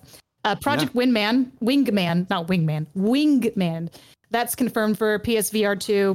Basically, flat. It's a flat screen VR supported flight. Ac- uh, flat screen VR supported flight action game. Um, so that's going to be also ported over to the PSVR 2, which should be interesting, especially for flight sim fans, which really, I crash Yeah. everything. So, um, Well, that was it- really interesting because an indie dev had made that from the ground up, trying to take down some of the um, just like give an experience uh, that that others hadn't had. And although it l- launched on PCVR, I, I didn't find it was that great a game there. But it, he's, he's had the last year and a half to kind of tune it. And the game I had been looking for, by the way, was Lies Beneath. that was yes. the title that I was trying to think of. I remember that. Um, anyway, so continue, Adam. There you go. Uh, and then a, a title that's been sitting on my Steam library, and I'm ashamed that I haven't played yet, but I'll get to it eventually. Wanderer is uh, also, I think, unsurprisingly, going to oh. be moving over to PSVR 2. oh boy, Wanderer is a treat. You're, you're gonna enjoy that. You're gonna enjoy that. those enjoy that's that. been stuck in my library, and I haven't got a chance to yet. And I'm very ashamed. I shouldn't have admitted that on this podcast. That's beautiful. That was my uh, game of the year last year. Was Wanderer. Very good. uh, that- I don't know if anyone's played these, but we also have Cactus Cowboy, Plants at War. Um, but basically, the Cactus Cowboy series they started off on SideQuest, so it's really kind of fun and interesting to see that now the developer is getting his games on the PlayStation VR 2, which is kind of like, oh, that's pretty cool. But I've never, it's And never, it's free. It's a free title. yeah. That's what surprised me the most. I mean, it Oh. looks it looks kind of like a free title, but the fact that we're getting anything for free is kind of surprising. so but either way, yeah, good on it reminds me of D-Day. There was this combat game that was actually quite good. Um, I can't remember where that launched now. Was that PSVR one? I think it was, where it was kind of battlefield style. Um, so I'm keen to try this, but it's kind of like World War II with cacti. I know that sounds ridiculous. Um, Totally normal. because it looks it, it looks Sounds ridiculous. and it's, sounds awesome. I don't know. I've never played a game like that before, so I've got to check it out and see uh, see if it's any good. I'll, I'll report back from the Please front. do. Appreciate it. Then, um, of course, we had this past Thursday was PlayStation State of Play, which I kept for some reason incorrectly calling PlayStation Beyond. I don't know why or where I got that title from. No idea. But PlayStation State of Play, this kind of uh, brought up some more titles that are coming to VR, not launch titles, but sometime this year. Um, the first, of course, we have is Green Hell VR. So, for those of you familiar or not familiar, uh, we have a Steam version for Green Hell VR and also a Quest version. I'm guessing that the PSVR 2 versions kind of be bigger uh, of an area, more based on the desktop version, like the Steam one, because the Quest version was sort of more. It wasn't open worldy. It, it felt like it, but you were forced to go through paths. Like it, it wasn't in Green Hell, the flat game. You could get lost, and then the Steam version is sort of the Steam VR version is kind of similar. So we'll we'll see. Curious to see that one. I like survival games, so and getting leeches on me and whatever. Kicking leeches. Special everywhere. S. Yeah, Yeah. That's what makes the list. Then we've got, I'm not done. Hold on. We've got a couple Oh, more. man. Uh, Synapse, which is by nDreams, uh, the team behind Oh, Fract. yes. This one's kind of shooty, Death Stranding. Uh, not Death Stranding, but it, visually it looks like Death Stranding. But it's very shooty, combines firepower with telekinesis. Um, very unique looking. Later this year, we definitely need to show that one off. And I say that because, so that's Synapse. Um, it reminded me quite strongly of the Solaris project, which was, I would call it On Land Subnautica, which was was quite a big title on the original P- PlayStation VR 1. Um, you had like land tornadoes and you were trying to survive. You went like cave spelunking and stuff. It was really neat. It was called the Solus Project. Um, but this looks like they mixed that with like Super Hot and maybe a couple other VR titles that come to mind, but very heavily stylized, as you said, right? So it's got the look and feel. Um, the the neat part about it is the idea that you're able to dual control. So it reminded me of that flat game control that Rowdy was always on about. Although I don't know much about it, he's described it to me, and it's like having superpowers and having the gunplay and kind of I don't know if it's a slowdown mechanic, but in that stylized frame, might make for quite a good game. I don't know. The the, the previous title, Fract, like didn't sit with me very well. So to see, you know, another nDreams game coming that is, that looks like it's kind of like uh, they took that formula with Fract and pivoted, and they're like, how can we use that same engine in a different way and maybe reshape it? I'm I'm a little bit hesitant uh, on it, but the world looks very cool, and I just hope that the addition of superpowers gives you enough to make it feel, I'll say, like like a like a pistol whip or something like that, right? Something that you you really love the groove of and can gel with. Um, but yeah, Synapse is a very interesting looking game right now. it is. Well, I guess we'll have to see. Because yeah, I, I felt the same about Fract. I thought it was it was all right. The I liked the um, dodging or not dodging, but sort of the cover system in uh, in Fract, being able to grab walls and sort of push yourself down. So we'll we'll have to see. We'll find out later this year, just like everything else. um, then we've got Journey to Foundation. Um, this one is uh, has gives Mass Effect vibes. It's based in the studio behind Doom 3 VR, Marvel, Dimension of Heroes. It's based on an Apple TV show, but doesn't seem to have a connection between the game's story and the show, aside aside from its underlying background. That one we actually have autumn 2023. So hey, that's a little more narrow. I don't know if anyone's watched that though, but yeah. No. Then we've got uh, Before Your Eyes. This one is I'm interested in because it's it utilizes eye tracking in an interesting way. Uh, it's not a new title, but it got it's getting VR treatment through the PlayStation VR 2. Um, it basically you control the flow of the story as you relive memories of uh, family, first love, and the rise of an artistic career. So it's more of a like a nice, wholesome, maybe wholesome story based, but it's controlled by eye tracking. But I wonder if I'm going to blink too fast, I'm going to miss it. my life will flash before my eyes. Um, oh, two more. I got two more. Let's go. We got the Foglands, uh, which is also it- it's an atmosphere atmospheric roguelike. Um, well, you discover new paths, uncover old secrets. Um, this one looks it looks kind of interesting. It's not only going to be exclusive for PSVR two, but it's also um, like flat flat PlayStation. Um, and then Humanity, which is getting also getting the Resident Evil Village treatment in that it's a flat game that's going to have PlayStation VR support. And that one's coming out in May. This one's a This is kind of interesting because it's like a platformer puzzle game where you play as a sh- like a holy looking Shiba Inu, and you sort of have to guide. It's a white, it's a holy Love Shiba that. Inu. I don't know how else to describe it. Watch the trailer, you'll know what I mean. Um, Yeah, and you're guiding a bunch of people to salvation, I guess. To, you know, to to some sort of good end. And it seems like there's a good and a bad side to these to like the humanity. I don't know if there's like if it's To the Shiba demons Inu. and- and- no, the Shiba Inu is always a good doggo, always a good boy, Right. Or girl, whatever. Always a good dog. Yeah, but there'll be a sandbox mode to make your own maps and puzzles too. So that one's coming out May, uh, so we can look forward to that. And that is all the PlayStation, all of the everything's that's either coming out or That's- is out on releases. It's incredible. Hey, thank you, Adam. It's honestly, yeah, it, it's too much to keep up with. It is is an overwhelming amount of content, kind of that has been announced, and I'm still reeling, uh, and I'm sure all of you are from from just that list. So um, one nitpick that I almost I, I want to die on this hill, and I'm gonna go, Go ahead and say it. Uh, Did you mention that there is a Ozzy Osbourne pack for Unplugged being released? I think it already exists. I mean, it's in Why their wasn't description. that the commercial? Why wasn't Ozzy playing Unplugged instead? He's playing Horizon on like what? Good point. oh, That's my only gripe with the list that you mentioned. We're Like going that- back to Ozzy again. Oh that, you- God. You, casually Yeah. went on the Oh, list God. and you mentioned that, and my brain went. it's like what? I, I regretted it as soon as I said it. Yeah. well, just like Ozzy's brain exploding. There's a new headset on the scene. I'm segueing us out of this, detouring us away from Jurassic Park and Ozzy and all that. So, uh, thank you, Adam, for the lovely coverage on the PSVR 2. Um, I want to talk very briefly about Bigscreen Beyond, which is a new $1,000 headset. Uh, you might have seen it there in the thumbnail. Um, you get it, 1000 bucks gets you just the headset.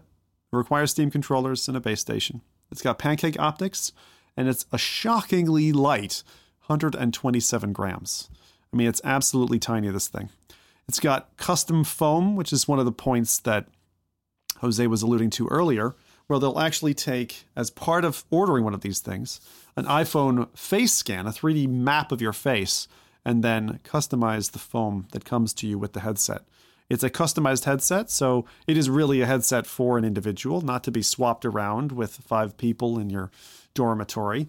Um, it is a wide, slim profile and looks pretty good for simmers. Uh, the band is described like s- swim goggles, as it really like connects to your face, full around it, hugs it. Um, it's 2560 by 2560 per eye, so a high pixel density panel. The FOV, I would say, on paper might look a little disappointing to some, as it's a 90 by 93 degree uh, view that you get.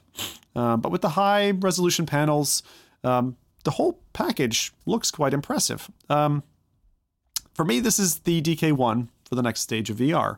It's the prototype model. It's the one to get in on if you have spare cash and a passion for hardware. Um, I actually wonder what Jose's take is on this in particular because this headset, this form factor, as small as it is, is this kind of pancake headset. It's the first one to look shockingly like um, Ready Player One's uh, kind of form factor of headset. And I think this really does depart us from what we were talking about with PSVR 2 being maybe the last gargantuan head mask, you know? And now we're getting into the stuff that looks sleek and sexy and small. So Jose, what's your uh, what's your take on this equipment? And I'm curious if I- you've lined up or not. I, So- I want to. I, I wish I could. I, I kind of briefly mentioned uh, my gripes that will make me uh, on, on Twitter. The first thing, and I actually me- messaged the, the Bigscreen post about it. He was the CEO was actually responded to everybody, but ironically missed my question. Darshan, Um, yeah. Yeah, yeah, which was they they said each one is customized by hand for you, right? When and they they they, they, they kind of hinted at the customization part, but they're kind of keeping it gray. How how how is the customization manual? Is the headset itself being built by hand, which means no quality assurance in the supply chain management? How is this device going to be? What adhesives are going to be used? What is the wait time? Is it if it is releasing this year? Will there be a you know what is the roadmap? Where does this headset go? so What the wait time was it I'll just mention the wait time Yeah. was addressed because I didn't mention that already, but it's like three to five months from your order. So it this is again, it's kind of similar to when I ordered my DK2 and waited four and a half months for the thing. Yeah. Um, and and it is expected to take that time because they do have to customize. Um, but I you're right. agree. There's It- It's the first headset kind of like this, right? Where they're building the, the shoe custom for you. I think it's an incredible headset. I think it's an amazing case study uh, in the use case. I, what worries me is a company building a prototype and then deciding, oh, we need to fundraise to make this prototype a real thing. And instead of going through the channels that are designed for fundraising, like the Kickstarters or um, I forgot the other ones, but um, they instead built their own infrastructure to make money, which means if this device never comes into the market, there's no legal channel for you to go and say, hey, this was done through Kickstarter. We can at least get refunds pre processed. To be quite honest, I, I don't know Bigscreen. I, I don't want to put implications out there, but from a business, uh, as an investor, like to buy a product in, it, it scares me. Um, I think Yeah. that there should be things that they could address to make these fears go away. Like, hey, we're partnered with this supply chain. This is the people they're going to work with. This is the factory. They made an amazing app. And the amazing app is still there, and the app is failing. And there's market realities why the app is failing and why they're doing this. So, will that be able to justify the failing app? I don't see that happening. They're trying. th- Their goal is to rent movies in VR. Netflix already is. There's an APK for Netflix in VR. So they are they are to some extent um bypassing my. French here, but they're a little bit cock blocked by platform owners based Correct. upon the surcharges, and that's one of the headwinds that Darshan has uh, you know aimed to mitigate by moving in a different direction. Which is Um, weird to- to, to say have- when you yeah when you think about it. What he's what he's really saying is, hey, there's a really big locked door here. We're going to go ahead and create another big locked door over here instead. Which is like, how is that going to benefit a consumer in the end, in the long run? Like, I'm going to buy a thousand dollar headset that's going to be DRM to an app because that's their goal. That's why there's an app involved. yeah, there are there are definitely concerns with the Bigscreen component. I'd almost feel better if they tied a knot in Bigscreen, which is the wind, you know, the wind behind their sails to start all this off, um, and actually just ma- manufacture the headset as an open source VR headset with that form factor. Then I'd be way more interested in it. But look, I know we're running like way over. This is the longest podcast in history, I think, but. Um, we're we're going to go ahead and kind of pull this one to a close. Um, just just we'll we'll maybe revisit Bigscreen as we hear bulletins as we come forward. You know, uh, we've got headsets big and headsets small, a headset that's wide and a cable that's very very long. Uh, but perhaps that's enough now for the cat in the hat. Jose's here to get the laddies and lassies snuggled in their beds. Dreams of sugar plums and Resident Evil dancing in their heads. Um, it's hat time. Yes, it is. It's time for releases, my dear oh friends. man, I feel like adding any name after Adam's like 45 I know. plus is gonna be insane. But there's one that stood out for me um, because I love this show and I love the idea of I, I love history. So being able to travel into like historical places, quote unquote, whatever that means in a virtual recreation. Um, so the only one I'm going to list this week is Peaky Blinders, uh, The King's Ransom. It's releasing on the Quest and on PC VR on March 9th. There's no price listed, but if you're into 1920s London, the lore, visiting visiting the bar and just interacting with the characters from the show, there has been a few reviews and insider scoops of people saying like, "Hey, this actually feels eerily like the show." So it's really dope. I'm really excited for it. But that's the only one that stood out for me. I had a few uh, listed like Vertigo 2, but it's a bunch of pew pew games. So I feel like I'm gonna just mention Peaky Blinders, the King's You said Vertigo this 2. Is Vertigo 2 launching soon? Um, in March for PC VR. Um, it looks there's no there's no uh release yeah, date don't- or pricing yet. We don't think we have a formal date on that We don't yet, have a do we? formal, yeah, no, no formal date. Just Yeah, little, okay, okay, that's fine. So it's more like calendared. Okay, Peaky Blinders. We'll uh, keep that one out there. Thank you very Yeah. much, Jose. I know we're Yeah, that, I didn't want to extend it any longer. I had 45 other games to list, so You're fine. I I know we had we had a lot there. Well, that's that. Uh, chat. I'm not going to give you a chance this this chat because we are running long. Um, but I'll tell you what. Let us know what you thought. If you had comments or remarks, and maybe we'll pick them up, respond back to you in Discord or something. Um, F Reality, you know when it goes live, but um, it's every other Saturday on YouTube and Twitch. Uh, we run the show starting at 10 a.m. Pacific, 1 p.m. Eastern, and 6 p.m. in the UK. Audio's on SoundCloud, Spotify, and iTunes. Uh, if you are watching back, let us know what you thought. Hop on our Discord. Um, and we're always eager to show something off. Awesome if you've got it. So hit us up at contact at freality.tv. Uh, I love this crew. I really do. I've uh, tried to kill them with about a million messages this week. But hey, we've gotten closer, become incredibly immature together, and uh, aim to bring you entertainment for years to come. That's us at F Reality. Uh, we'll, we'll let you all get back to VR and uh, see you on the next one for something exciting. All right. Thanks, everyone. VR is calling. Take care. Bye bye. See ya.